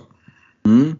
Ja, det är väl det som gör att jag är lite orolig för att inte hade med han i mitt eh, wildcard-bygge. För jag håller med om att Lutons dubbel är ju bättre än, än Burnley. Så att, eh, men du tror ändå på dubbla starter i, i, eh, i deras dubbel? Det, det kan man ju inte veta. Eh, så, han kan mycket väl få en start. Så. Men, men, eh, ja, men ja, eh, Ja, det, jag, jag, jag hoppas mer. Mm. Eh, mm. Men, men, även om man får en, en start så, så går han att spela här och, och sen sitter han, kommer han ju sitta mest på kvisten kan, kan jag tänka. Ja men precis, det är ju kvistspelare. Jag, eh, jag väljer faktiskt att, att, att följa dig i reken vad det gäller Newcastle-dubben, Bottman Trippier. Då kan man tänka sig, men du hade ju inte Trippier i, i, i wildcard. Nej det hade jag inte, men hade jag fått välja så hade jag såklart hellre haft eh, Trippier en Kär. Eh, men eh, pengarna räckte inte till och då fick det bli lite budgetvarianten. Eh, Trippier på Wish, det blev Kär. Eh, men jag tycker att det finns en uppsida i Trippier. Och, och, nej, men det, har man möjlighet så i ett byte, om man kanske inte drar wildcard utan mer sitter och ska omfördela lite pengar och sådär och det finns pengar över så tycker jag att Trippier är ett intressant val eh, och är någonstans liksom första valet om möjligheten finns. Jag väljer att komplettera dem med Joakim Andersen eh, i Crystal Palace. Eh, han har tagit mycket poäng. Är det lite knee jerk att liksom reka honom nu? Nej, men jag tycker att det finns en potential i Joakim Andersen och på kort sikt så är det två av de tre kommande är Fulham hemma, Forest hemma i sexan och åttan. Det är fina matcher och sen är det en spelare som jag är ganska bekväm med att bänka i kanske sjuan, nian, tian för att deras riktigt fina spelschema ska kicka igång där sen i Game 11. Eh, så jag tror att Joakim Andersson kan vara en, en fin gubbe att sitta på även på lite mer längre sikt och så ja, kan, kan sitta där på bänken bredvid Caboret eller Beijer eller vem man nu väljer att ha eh, längst ut. Eh, jag kan kliva vidare direkt till mittfältet och här har jag saxat rakt ur mitt eh, WC-bygge. Jag väljer att eh, reka Mohamed Salah, Mboemo och Etze. Eh, och Salah, det är svårt att nå dit, jag vet. Men jag tycker att det finns läge. Förmodligen då är det enklaste via ett wildcard. Men det kan ju finnas andra möjligheter om man har eh, en del pengar på banken, två fria kanske med som du var inne på, ett fattigmans wildcard, gör, dra minus 4, ha tre byten och ja, laborera om. Jag tycker att det, det, finns ett läge att kliva in på Mohamed Salah. Eh, Mbuemo Mboemo, ja, goes without saying. Jag tycker att han är hur bra som helst och nu har man ställt bort den där tuffare matchen på St. James's och, och schemat ser, ser bra ut igen. Så att eh, Everton hemma, Forest borta, det kan mycket väl rassla in, rassla in poäng. Eh, och sen är det ett som jag gillar på kort sikt. Jag var inne på Andersen där med, med två av de tre kommande riktigt fina matcher. Eh, och, och sju, liksom, Fulham hemma, grym match. United borta, ja för Etzes del så skulle det mycket väl kunna vara liksom, eh, ja, men po poäng där också och sen Forest hemma. Så att eh, Sala, Mbuemo och Etze på mittfältet. Eh, hur ser dina mittfältsrekar ut? Ja, faktiskt bara en som letar sig in i, i min rek där och det är Mbuemo. Eh, mm. Så de andra två eh, är Rashford och eh, Diaz i Liverpool. Mm. Eh, och eh, Rashford kanske blir lite mer så här påminnelse till alla som sitter på honom att byt för fasen inte ut honom nu när de ska möta Burnley. Eh, för Burnley har inte sett bra ut. De, de försöker rulla en del boll jag tror United kommer vinna den där matchen och, och liksom Rashford, vad hade han, nio avslut i helgen, eh, hade väl någon i virket också. Eh, det, det, känns som att det, luk, det luktar ett mål eh, från han eh, här och så följer de upp det med fortsatt bra matcher efter det. Så, så han tycker jag känns intressant och jag kikar ju till och med på att byta in honom eh, igen. Eh, då jag tycker att ja, men det man såg i inledningen av säsongen från hans sida, där han knappt var med i spelet och liksom inte kom till lägen alls, det, det ser inte riktigt så ut längre. Så han lockar igen och Diaz är väl, ja men det är väl liksom där lite för att försöka komma in i Liverpool på, till, en, till en billigare peng. Mm. Men, men, någonstans så tror jag att han är, liksom som du har sagt flera gånger, att han är väldigt viktig för, för Liverpools spel. Att han bidrar med någonting som ingen annan gör i, i i den där med liksom hans genombrottskraft som, om vi ska vara helt ärliga, som Salah tappar lite grann eh, mm. nu med, med åren. Han är inte lika snabb och, och kommer inte igenom lika ofta eh, längre. Jag tyckte man såg det nu här mot Wolves. Han försökte gå förbi sin back flera gånger. I, han hamnade i en mot en lägen en del, men han, han kom inte riktigt förbi. Eh, så. Men, men, Diaz gör ju det. Eh, och, och, han kommer ju, det är det första bytet Klopp gör när det, när det ser illa ut. Eh, då, då, kommer Diaz in eh, i halvtid. Eh, så att, nej, jag tror att hans eh, plats är rätt säker när, när det inte har varit eh, liksom, eh, när han kommer tillbaka från, från en lång flygresa när han har spelat spela VM-kval. Eh, så, så att, eh, och, och, om ni nu har en väldigt lätt eh, Europa League-grupp så tenderar det också bli att det blir en hel del yngre förmågor som får chansen i de matcherna och Diaz kanske inte behöver spela allt för många minuter i, i Europa League-gruppspelet. Nej, men precis, det, det är ju frågan hur det kommer att slå men ja, jag har ju tjatat om det tänkte jag säga när jag började att jag tycker att han är given i, i Liverpools starkaste startelva. Då, då, då, finns det inget snack om att då ska Luis Diaz vara med. Eh, och får han bara vara hel och, och, då kommer han få speltid och även som sagt när han han kanske inte spelar 90 varje match och han kanske blir bänkad någon match men då kommer han komma in om det, om det inte ser bra ut. Så att, eh, mm, jag köper reken fullt ut. Hur, eh, hur ser det ut i anfallet? Eh, ja, men där är eh, det en Julian Alvarez som eh, får sällskap av Morris i, i Luton och det är också lite med, med span på det, så dubbel då. Men Alvarez känns ju tokhet här. Nu gjorde han två mål i, i, mot Röda Stjärnan eh, ikväll. Jag vet inte om matchen är riktigt slut, men han har i alla fall gjort två. Eh, och mm. eh, ja, men Morris eh, ja, känns, känns som ett stabilt val på, på kort sikt. Mm. Spännande. Jag fortsätter att plocka från, ja, från mitt WC-bygge och du är inne på det, Julian Alvarez till den pengen och i och med att han står som anfallare ja, men det gör det ju väldigt mycket lättare att få in honom i bygget. och jag tycker att bredvid Håland så är han den liksom givet bästa Eh, andra tillgången från City just nu. Så att Julian Alvarez känns liksom given.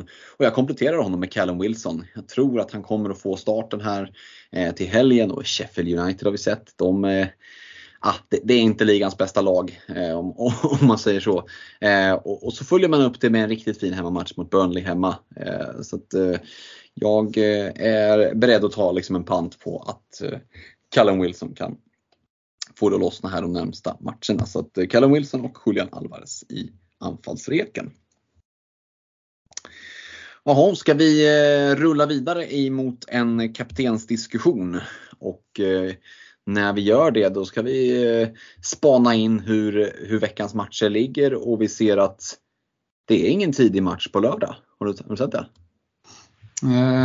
Det hade jag inte noterat riktigt än, nej. Precis, det är säkert många, många av våra lyssnare som inte har gjort heller, men det innebär ju att vi har en deadline 14.30 på lördag. Och då kommer man veta Citys laguppställning. Med största mm. sannolikhet också. Med största sannolikhet så vet vi att det finns en hel del läckor som når Twitter och det som når Twitter, ja, det dammsugs in i våra Messenger-trådar eh, våra, eh, för våra Patreons. Så att, absolut, det ska bli väldigt intressant. Och Burnley United ligger där som kvällsmatch istället så att det, ja, det blir en riktigt fin eh, fin lördagkväll. Eh, ska man bara försöka sälja in här hemma också att, eh, att det är Premier League som gäller från, från fyra och framåt på lördag. Eh, men som sagt 14.30 deadline, missa inte det. Ja, déjà vu på det här. Eh, att eh, vi ska prata kaptensdiskussion och vi börjar någonstans. Vilka möter Man City? Ja, de möter Forest hemma. Vad, vad ska vi säga? Erling Braut Haaland. Ja, det, det, det, är inte så mycket annat att snacka om vad det gäller liksom de som... du var inne på det där med att man kom billigt undan med att han bara gjorde en balja. Eh, kan du se någon anledning att inte kliva på en Håland som kapten? Nej, eh, det, det, kan jag faktiskt inte. Eh, det, han är supergiven för mig. Eh, mm. Har, man, har man en Mohamed Salah Eh, kanske han kan vara ett alternativ också, men, men eh, jag hade aldrig gjort det. Eh, så jag hade gått på, på Håland alla dagar i veckan. Mm. Man kan ju se David Moyes åka in till, till Anfield och parkera bussen liksom i, i Moyes anda och försöka stänga till. Och även om, om det är så att Liverpool lyckas liksom få hål så, så är det ju inte omöjligt att, ja, men, att det blir det kanske 1-0 eller någonting. Och, och, ja, det, ska man liksom börja bindla Salah då vill man ju se möjligheten till, till större utdelning än så. Nu, nu kan det ju finnas lite extra tändvätska där efter att Michael Antonio var ute och sa att han trodde att West Ham skulle sluta över Liverpool i tabellen. Så jag vet inte om, om Klopp väljer att plocka in det in, inför. Så, men, men eh, det är väl Salah mot West Ham. Vi har en North London Derby. Eh, där brukar det kunna smälla en del. Eh, ja, Bukayo Saka, kan han göra 2 plus 1 mot Spurs? Det kan han göra, men eh, kan Holland göra fyra mot Forest? Det kan han ja. absolut göra. Eh, ja. Så, att, eh, så här ska vi prata sådana riktigt osannolika scenarier så, så kommer alltid Holland vinna diskussionen. och ja, det, det, det, finns ju många, alltså så här, Bruno kan göra det bra, mm. eller vad säger Rashford kan göra det bra mot Burnley. Ja, jag, tror, jag har en bra känsla inför inför North London Derby för det känns som att liksom alla som håller på Spurs tror att de är liksom prime Barcelona just nu.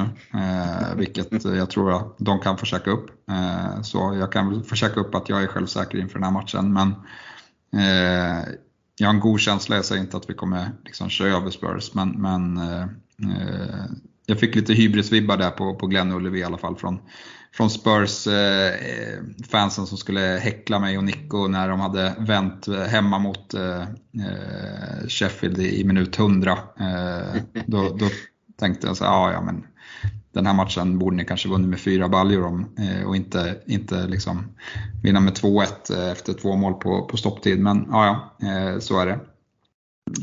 och, och så tror jag Liverpool kommer kunna göra det bra. Mm. men men nej, ingen, ingen trumfar, trumfar eh, Håland för, för mig. Nej, vi ser att en eh, Mbuemo och hans Brentford ska möta Everton hemma. Det, det lockar ju alltid att möta det skräpgänget. Eh, men eh, det är ju halmstrån, eh, halmstrån för den som mer eller mindre liksom kliver ifrån Håland som eh, men på ren pinchi. För att Låt säga nu att du inte får välja Håland som kapten. Hade du då valt att gå till någon annan i City, typ en Alvarez? Eller hade du valt att kliva, om du får välja alla spelare fritt, och du inte får välja Håland, vem är det du kliver till då i så fall? Då är det nog Salah ändå. Mm. Mm vi, eh, vi kanske kan nöja oss där som sagt. Det, det, det känns som att vi är en, en eh, hackig skiva men, men det, det, är ju vad det är med norrmannen liksom i ett city och speciellt då när de har bra matcher så är det svårt att bortse ifrån. En liten notering där är ju att jag vet inte vad det är för geni som har lagt speltiderna på söndag. Har du sett det? North London Derby 15.00. Eh, Liverpool Western 15.00, Chelsea Villa 15.00, så Brighton Bournemouth 15.00. Det, blir många, det blir många skärmar. Ja, det, det, det är för, för jäkligt. Nu, nu har ju jag kidsen så jag kanske inte kan se så jättemånga matcher ändå, men, men eh, det är trist för de som vill se mycket fotboll och så spelar alla de där lagen på, på samma tid. Ja, och så Sheffield United Newcastle som ensam match 17.30. Ja, någonting gick snett i planeringen där. Det, det är med alla liksom, den miljardindustri som Premier League är så, så är det ju fan bakläxa på det. Eh, vi är ju många som, som vill kunna se mellan både Arsenal Spurs och kanske då Liverpool West Ham. Eh, känner ju jag som Liverpool-fan i alla fall, men, men det får väl bli dubbla skärmar till helgen. Eh, vi ska gå vidare och avsluta med några lyssnarfrågor. Ni har skickat in dem i, i, eh, i vanlig ordning och ja, men vi betar igenom ett par stycken det är många som visar lite frustration och det är förståeligt. Gustav Eriksson skriver att han tycker att jag har ett okej lag men liksom fick en snittpoäng förra veckan, en bra bit eh, under snitt den här veckan. Eh, ska man ha tålamod med ett sånt lag eller behöver man bygga om helt med ett wildcard? Ja, det är ju den stora frågan den vi har varit inne och, och touchat vid. Vad, eh, vad är det allmänna rådet? Är det fortfarande att liksom hålla på, på, på wildcardet Stefan och, och kanske lösa det med en minus 4? Ja, tålamod är, ju rådet. Eh, jag, jag, hade väldigt mycket önskat att jag själv hade haft tålamod. Jag hade suttit ruggigt mycket bättre på det. Eh, så, men gjort är gjort. Rådet till alla andra så att ni slipper göra samma misstag som jag redan har gjort. Behåll ert wildcard några gånger till. Mm. Jag har fått in en hel del frågor med så här, det här är mitt lag, hur, hur tänker ni? Vi eh, brukar ju som sagt hänvisa de frågorna. De gör sig inte superbra i poddformat. Eh, de gör sig väldigt bra i våra Messenger-trådar. Eh, där kan man om man är med också välja att tagga oss om man har en speciell fråga till, till någon av oss i podden. För det är ganska högt tempo på, på det som skrivs. Så att ibland har man inte varit inloggad på ett tag så räcker att man varit borta någon timme så får man scrolla lite. Men eh, det går ju att få väldigt bra feedback från, från alla våra patreons. Så att vi hänvisar de frågorna som rör, eh, ja men liksom det här är mitt lag, eh, till våra messenger-trådar. Men eh, Sixten Sigge Melkersson, han eh, undrar vad för anfallare man borde ha om man har 6,1 miljoner på banken. En anfallare ja. som funkar i ett tremananfall men även är bra framåt när båda Manchesterlagen har tuffa scheman.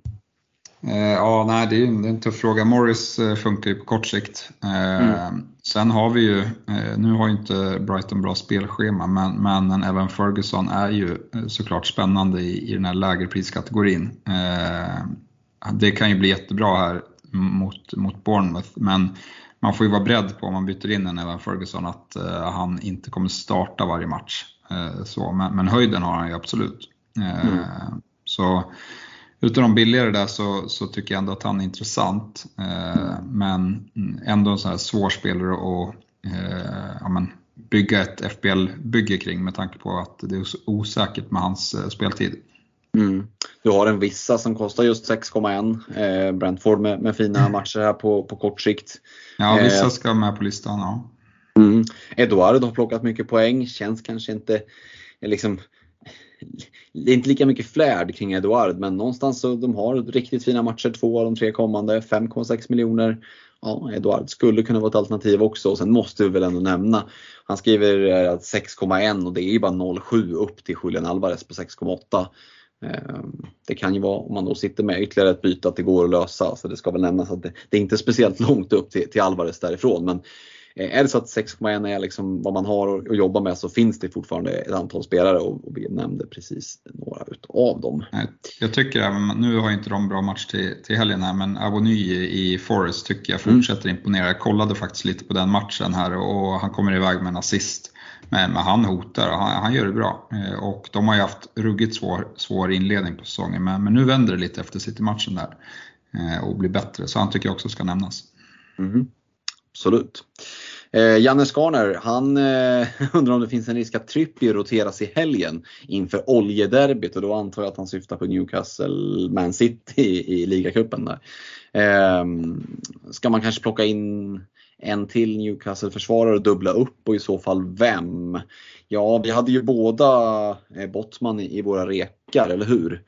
Yes. Trippier, vad, vad, tror vi om, om eh, rotation och sådär? Nu, nu har vi ju Eh, nu har vi ju sett att de, de spelade i Europa här ikväll tisdag och så är det ligan till helgen och sen så kommer den här matchen mot, mot City då i, i ligacupen. Den är lite svårbedömd eh, hur, hur de kommer att välja liksom att, att starta men risken är väl att han roteras i, i en av de här två matcherna. Ja, nej, jag, jag, hade inte varit det minsta orolig. Tidig tisdagsmatch eh, i, i Champions League. Han kommer spela eh, i helgen, mm. eh, mm. garanterat. De spelar dessutom sent på söndag, så det är väldigt, väldigt långt mellan de matcherna. Eh, bli, hade blivit mycket förvånad om, om eh, vi ser några rotationer i, i Newcastles backlinje eh, på söndag. Ja. Precis, det är. Då är det kanske mer i så fall till ja, ligacupsmatchen, även om den är mot City där. Så kanske det också är just mot ett City. Det är kanske då man kan rotera Trippier för att plocka in en, eh, en Libramento eller någon som, som kan täcka upp lite mer bakåt. Men eh, det, det är ju på killgissningsnivå från våran sida. Men jag, jag tror som du att Trippier kommer att starta i eh, helgen.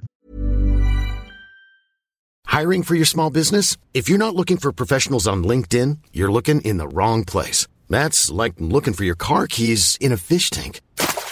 LinkedIn helps you hire professionals you can't find anywhere else, even those who aren't actively searching for a new job but might be open to the perfect role. In a given month, over 70% of LinkedIn users don't even visit other leading job sites. So start looking in the right place. With LinkedIn, you can hire professionals like a professional. Post your free job on linkedin.com slash people today. Hey, Dave. Yeah, Randy. Since we founded Bombus, we've always said our socks, underwear, and T-shirts are super soft. Any new ideas? Maybe sublimely soft. Or disgustingly cozy. Wait, what? I got it. Bombas. Absurdly comfortable essentials for yourself and for those facing homelessness. Because one purchased equals one donated. Wow, did we just write an ad? Yes. Bombas. Big comfort for everyone. Go to bombas.com slash ACAST and use code ACAST for 20% off your first purchase. Um, vad har vi mer då? Kalle Lolk, han undrar om det är värt att, skicka Chilwell för Trippier om man har pengarna emellan utan att göra liksom ett extra byte. I ett rakt byte, Chilwell mot Trippier. Hiss eller diss? Ja, alltså jag gillar att få in Trippier eh, och, och Chilwell är väl absolut en kandidat för, för det bytet. Så, så det är inget fel i det. Eh, sen, sen, tror jag inte att man ska dra allt för stora växlar av att eh, Chilwell inte spelar där nu. För det, det fick ingen, ingen bra utgång. Eh, och Eh, ja, jag vet inte, jag, jag, tror att han kommer in i, i bygget igen. Men, men ja, by, bytet är absolut okej. Okay. Eh, men, men, bara kanske lite så här kasta upp för alla som sitter med med Chilwell att eh, jag hade inte fått panik riktigt än. Nej, kan vara värt att och ge honom en chans till. Eh, mm. Marcus Odin, han, eh, han har tre spelare där han vill ha pros and cons, alltså för och emot. Eh, och det ska han väl såklart få. Så vi börjar med Mohamed Salah, för och emot. Ja, för är att eh, han, han är liksom en sjukt eh, konsekvent FPL-spelare eh, och nu har han dessutom mittfältspelare som är kreativa som, som gör att Liverpool kommer göra, troligtvis ge sjukt mycket mål i år. Så, så det är för. Emot är ju garanterat hans pris och att man får liksom göra ganska stora uppoffringar för att, eh, för att få in honom. Eh, så. Men, men det kanske det är värt nu med, med tanke på att, eh, att Saka och, och United inte riktigt ja, man kan, kan matcha det som jag tycker Salah erbjuder för tillfället. Mm. Madison för och emot? Ja, det finns egentligen bara fördelar. Nej, emot är väl att eh, spelschemat på, på kort sikt eh, här med, med Arsenal och, och Liverpool. Eh, men på lång sikt ja, men alla har väl blivit förvånade över att den här Ange-fotbollen har funkat så pass bra initialt. Eh, och Madison är ju liksom en viktig kugge i att, eh, att det funkar så pass bra. Eh, så att där tycker väl vi, är väl ganska eniga om att han är ett superalternativ i, i fantasy. Mm. Sista ut då, Onana för eller emot? Nej, det är bara att skicka. det finns inga för. nej, nej, men där är jag väl lite hård. Men, men eh, eh, nej, målvaktsbyten är aldrig prioriterade. Det får man ju sånt fall lösa i, i ett wildcard. Men jag ser inte eh, liksom uppsidan i att betala mer eh, än 4,5 för, eh, för en Onana eh, som kostar 5 miljoner. Eh, Patrik Antonsson, han undrar om man ska skeppa Archer och Sterling mot Gordon och Alvarez. Så då vill jag flika in att Gordon var ju faktiskt en av spelarna vi nämnde som står på fyra varningar. Och med hans temperament och den uppsynen så är det väl liksom ingen Ja, det, det, det, är ingen avancerad gissning att det kommer att komma en, fem, en femte ostskiva inom ganska kort tid och då, då är han avstängd en match. Så det kanske är en spelare man kan se över om det finns andra alternativ. Eh, och Archer sitter väl ändå ganska fint som, som eh, ja, men, tredje anfallare. Det är om man då har tänkt att kanske byta till, eh, eh, till att liksom spela eh, med, med, tre anfallare. Men ja, jag vet inte, det är klart att det man också, jag förstår ju Patriks tanke om att få in Julian Alvarez men eh, ah, jag vet inte, Gordon hade jag verkligen tänkt mig både en och två gånger innan jag hade Eh, ja, faktiskt landade i avfärda honom. Och eh, frågan är om det verkligen är det här sättet som han ska få in Alvarez på. Jag hade försökt överväga ett annat sätt, även om jag förstår tanken. Eh, du Stefan ska få lite målvaktsfrågor. Både Andreas Salomonsson och Viktor Bredal sitter med lite huvudbry hur de ska göra. Andreas han sitter på Turner och Johnston. Det är nog många som gör i kassen. Två fria byten till hands. Bör man satsa på att göra ett målvaktsbyte eller ta risken med Johnston för Game Week 6? Har inga övriga bränder att släcka. Oh, lucky you. Eh, om man inte räknar usla utfallet från samtliga template-spelare i Game Week 5. Eh, ja, vad känner du kring Turner och Johnston på kort sikt inför Game Week 6? Ja, nej men Turner, de har ju en väldigt tuff match. Eh, mm. Eller nu tänker jag fel. Va? Nej men de möter väl City. Mm. Matt Turner möter City borta så det är rätt. Ja exakt. exakt. eh, och, och Johnston, där finns det väl konkurrens. Så jag förstår ju att han är lite orolig där. Eh, ja, svårt, svårt. Eh, kanske att man hade offrat ett byte på, på Johnston till någon som är lite mer säker. Mm. Så. Eller så bara eh, hoppas man på Fru Fortuna att han får starten där för att eh, annars så, så länge Turner är eh, första keeper så är det ingen fara på taket. Eh, och han har väl inte gjort eh, skäl till att eh, tappa den platsen ännu, tycker inte jag i alla fall. Nej, det är väl han greken som är utmanare. Och det är klart, det ska till en jävla oflax som både Turner och Johnston tappar sina platser just i Game Week 6. Eh, men någonstans är det ju lite liksom byten waiting to happen och det är frågan om det går att härda ut ända fram till ett eventuellt wildcard i, i Game Week 8-9 någonstans. Och kanske. Eh, sitter man ändå med två fria inte har några övriga bränder. Nej, då, det, det, är inte alltid det kommer det läget att man har två fria och inte så mycket bränder. Så jag hade nog kanske valt att ändå göra ett byte för att få in någon och sitta på liksom lite mera eh, safe. Eh, för som sagt, även om det faller liksom väl ut, Johnston får spela eller ja, åtminstone Turner och få lite räddningspoäng så är det liksom ett problem som kommer att, det kommer inte bli mindre för konkurrensen kommer inte bli mindre från, från de de har värvat in som ska konkurrera med Turner och Johnston. Så jag hade kanske valt att, att, att rycka plåstret redan nu direkt. Eh, det, det, känns eh, att man ska stretcha rejält för att nå liksom ända fram till, till sig Game Week 9 inför ett eventuellt wildcard. Eh, Viktor där och han eh, skriver att just i skrivande stund så sitter jag med Turner och Steel. Har två fria byten han också och pengar är inget problem. Vem byter man in?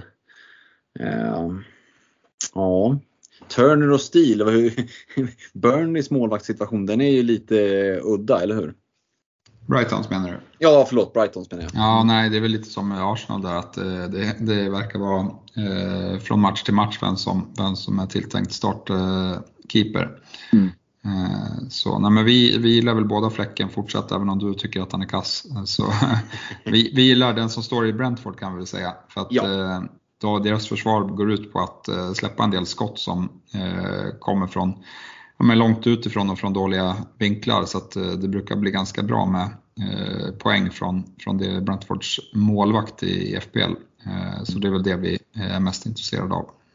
Mm. Ja men precis och som sagt jag tycker Fläcken är, var inne på i början där, att han är för jävla usel liksom i, i verkligheten. Men det är inte alltid verkligheten och, och, och FPL riktigt rimmar med varandra. Det, det är eh ja, det är liksom inte en rak översättning så utan man måste se på någonstans var, var landar poängen. Sen tycker jag inte att Fläcken har levererat så mycket poäng som man kanske borde ha gjort. Men eh, ja, det, det, det är vad det är. Eh, Viktor undrade lite också där om han är inne på att han ska byta ut Jackson och det kan man ju förstå. Eh, vem tar man in där? Han hade velat ta in Alvarez men sitter redan på tre City-spelare. Han är inte sugen på att byta ut någon eller behöva ta minus och Jackson måste jag tjuvkolla, ligger lite 7,0 kostar han nu. Mm. Ja, vi var inne, vi landar ju liksom lite i samma härad där som vi var inne på tidigare frågan, vem man ska byta in. Det blir ju där runt, runt 6 miljoner och, och då är vi på vissa, Vony, Ferguson, Eduard. Eh, det är ju de spelarna som, som ligger i den prisklassen för, för resten av de här ligger ju strax över eh, Jackson i, i pris. Ja, eh, jag tycker att det är ett eh, super solklart byte egentligen Jackson till Alvarez. Eh, eh, Alvarez, han, han är ju helt sinnessjuk form just nu. Eh, mm. Och jag, jag vill inte sitta en enda match till utan honom eh, kan jag säga. Nej, det är, det är skaplig FOMO på att sitta utan Alvarez till helgen. Ja, verkligen. Um, Men mm. vi vet ju vad, alltså FBL har ju en, en Eh, förmåga att trolla oss. Så att vi, det som händer är väl att alla gör det här bytet och så kommer Jackson, gör två baljor och, och Alvarez eh, liksom drar baksidan eh, eller liknande. Eh, eller, eller bänkas. Och ja, exakt. Pepprouletten liksom. Ja, eh. så kan det mycket väl bli. Mm. Simon Ronner Greco, han undrar vilka fyra spelare som är ett måste i ett wildcard om man bortser från Håland. Och eh, ja, Ska jag lämna den frågan till dig? Jag har ju redogjort för mitt, men jag kan ju säga utifrån det wildcardet jag gjorde så ska jag välja fyra stycken spelare som är ja, men spelare som jag verkligen vill ha. Då är det ju framförallt Mohamed Salah, det är Julian Alvarez, eh, det är Etze och det är Madison. Salah, Alvarez, Etze, Madison säger jag som fyra givna spelare i, i mitt wildcard. Eh, har du fyra på rak arm eller vill du pitcha in något namn som du känner att eh, jag inte nämnde som skulle vara given i, i ett wildcard-bygge om du hade dragit det nu? Ja, det är väl typ Trippier, Rashford, eh, Alvarez. så. mm.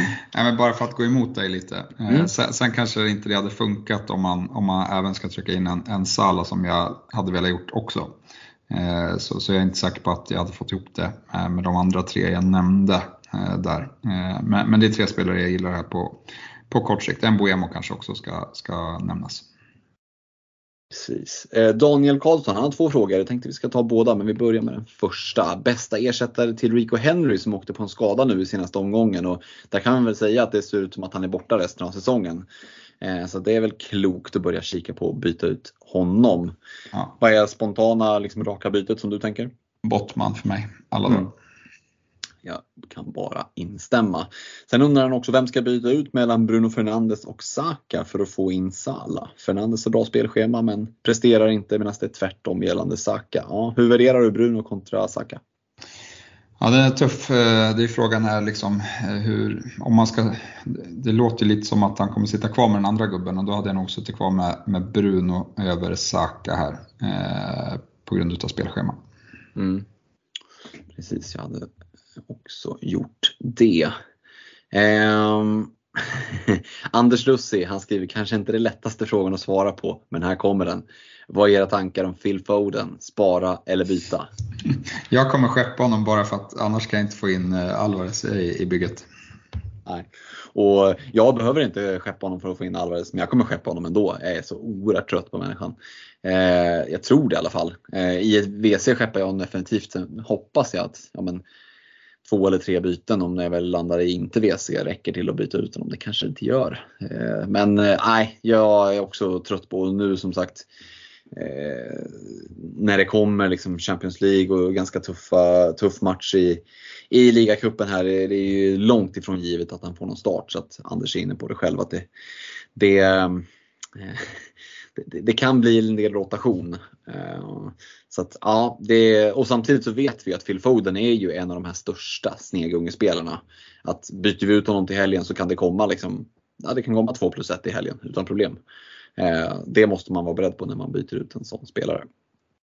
Ska nämna det att Anders eh, creddar oss lite och skriver sen vill jag bara tacka för ett grymt jobb ni gör med podden och allt runt omkring. Och då misstänker jag att han åsyftar ja, men det vi gör för våra Patreons till exempel eh, och det communityt som Anders är en del av. Det tackar vi för. Eh, och det låter som lite skryt men det är mer att vi är tacksamma för att ni är så många som lyssnar och är med och skapar det här communityt tillsammans med oss. Så att det är vi som applåderar er. Eh, Christian Nico Blanco som var med på vår senaste poddresa vill jag minnas. Han skriver så här att han har en del som han inte gillar med nuvarande laget. Eh, och nu liksom skador och så även. Men tror att han håller på wildcardet lite till. Känns bättre mentalt på något sätt att attackera med wildcard när spelscheman vänder än att spela defensivt när laget är okej. Okay. Frågan den lyder så här. Han sitter på dubbelt United. Är det dags att byta ut Bruno? Och i så fall göra Bruno till en Boemo. Eh, eller ska han bara göra eh, Rico Henry till Bottman? Ehm, ja, vad, vad tänker vi kring eh, bytet Bruno till Mbuemo? Nej, men det är också ett byte som, som skulle kunna sitta fint. Men, men jag, är lite, jag är ändå lite rädd för att United eh, gör några baljor mot Burnley. Eh, så så det, är, det är inte på något sätt något måste-byte för mig eh, att göra. Eh, jag tycker det är väldigt 50-50 mm. det bytet. Ehm, mm, ja, jag ehm, kan hålla med. Det, det, är ju, man får ju se lite till hur det övriga bygget ser ut också. Det, det kanske är lättare att släppa Bruno om man sitter till exempel på, på Rashford också i bygget. Eh, och hålla kvar. Men ja, det är lite som med Foden där, släppa en, en Bruno Fernandes. Det är, speciellt när de ska möta liksom ett naivt spelande Burnley som, som ju bara ser ut att vara ett riktigt strykgäng. Liksom det, ja, det, det, det, ligger en hål runt hörnet för, även för Bruno Fernandes. Eh, Thomas Björkman, han eh, undrar hur vi tänker kring City-tillgångar nu när både ligacup och, och Champions League drar igång. Hur mycket vila får Håland? Eh, ja, det, det, men, men, som jag var inne på, jag tror att Håland och de där gubbarna eh, som är viktiga, de, de får vilan i, i omgång 5 och 6 i, i, Champions League när City mm. har vunnit alla sina matcher. Eh, mm. Så att eh, det är, väl, det är väl lite så jag ser på det och dessutom så har de så här, ja men de ska möta Arsenal borta och United borta i ligan. Ja men där, kommer, där vet vi att de, och Brighton också, där, där kommer de spela sina bästa spelare. Så att det är inte i ligan de kommer vila. Eh, det tror inte jag i alla fall. håller med. Eh, sen undrar Thomas också, vad tänker ni kring Burnley och Luton nu när det börjar nalkas en, en double game week? Vi kommer kanske att och grotta ner oss ännu mer i just den frågan i, i nästa avsnitt. När det liksom blir mer läge. Men vi kan ju tjuv, tjuvsmaka lite på den. Eh, han undrar om vi ser några måsten och det kanske vi inte gör vad det gäller Burnley och Luton. Men va, hur går tankarna utifrån eh, den informationen vi har just nu kring eh, Burnley och Luton inför deras dubbel? Nej, jag säger att man lika gärna kan blunda för den. Eh, så, eh, för det finns dessutom ingen, inget eh, ja, men, utav lagen som har riktigt bra spelschema efteråt. Eh, så, men vill man ha en liksom, kortsiktig uppsida och inte ha några andra byten att göra så, så tycker jag Morris är kanske den spelare som är mest intressant, eh, följt av, av någon billig back. Eh, mm. Men mer än så kommer jag absolut inte kika på. Nej precis, man ska ju veta att som sagt, bytena är dyrbara och efter den där dubben så, så kommer väl de man har plockat in och sitta mest, mest kvist. Eh, vi ska avsluta med en fråga från Henrik Jonsson. Han skriver att Mboemo ska in, men vem ska ut? Han sitter med Bruno, Sterling, Saka, Foden eller Madison. Och då tänker jag att Madison kan vi ta bort, men av Bruno, Sterling, Saka och Foden, vem hade du skickat för att plocka in Mboemo? Ja, det är så svårt att skicka Foden när man har Forrest hemma, men, men eh, det är nog han som hade fått eh, eh, ryka. Mm. Och, och, det är mycket på att jag vet inte ens om han startar den här matchen. Mm. Så ja, och, och, bara för att jag säger det så, så tar väl han 15 pinnar här eh, på, på lördag. Mm. men, men i och med att det liksom inte det är väldigt oklart där, så där, där man, om man ska göra ett sånt byte, då tycker jag att man kan vänta till, till lördag och liksom fiska om det kommer några trovärdiga eh, källor på, på Twitter, om man nu har den, den tiden. Eh, så då, då kanske man ändå kan få veta om Foden startar eller inte. Mm. Precis, vi väljer att påminna igen då där om att det inte var någon tidig match på lördag utan att det är sin deadline. Ha, vi, vi tog igenom ett, ett saftigt avsnitt igen utan Alex. Vi hoppas att han ändå är tillbaka nästa vecka. Nu har han fått lite, lite för lång semester här tycker jag. Men, men vi får väl eh, inte säga, påminna om hur dåligt det gick för United. Så kan man ge sig fan på att de går och vinner i helgen. Så är det det enda vi ska prata om nästa vecka. Det, det, det skulle ju inte förvåna när de ska möta Burnley. Men eh, ja, han klarade sig undan eh, United-sågen den här veckan. Men eh, ja, något, något sista ord eller ska vi nöja oss sådär? Nej, eh, stort lycka till här inför, inför helgen, eh, tycker jag. Mm, grymt! Då säger vi tack så mycket för idag. Eh, ha det gott! Ha det bra! Ciao! Mom deserves the best, and there's no better place to shop for Mother's Day than Whole Foods Market. They're your destination for unbeatable savings, from premium gifts to show-stopping flowers and irresistible desserts. Start by saving 33% with Prime on all body care and candles. Then get a 15-stem bunch of tulips for just $9.99 each with Prime. Round out Mom's menu with festive rosé, irresistible berry chantilly cake, and more special treats. Come celebrate Mother's Day at Whole Foods Market.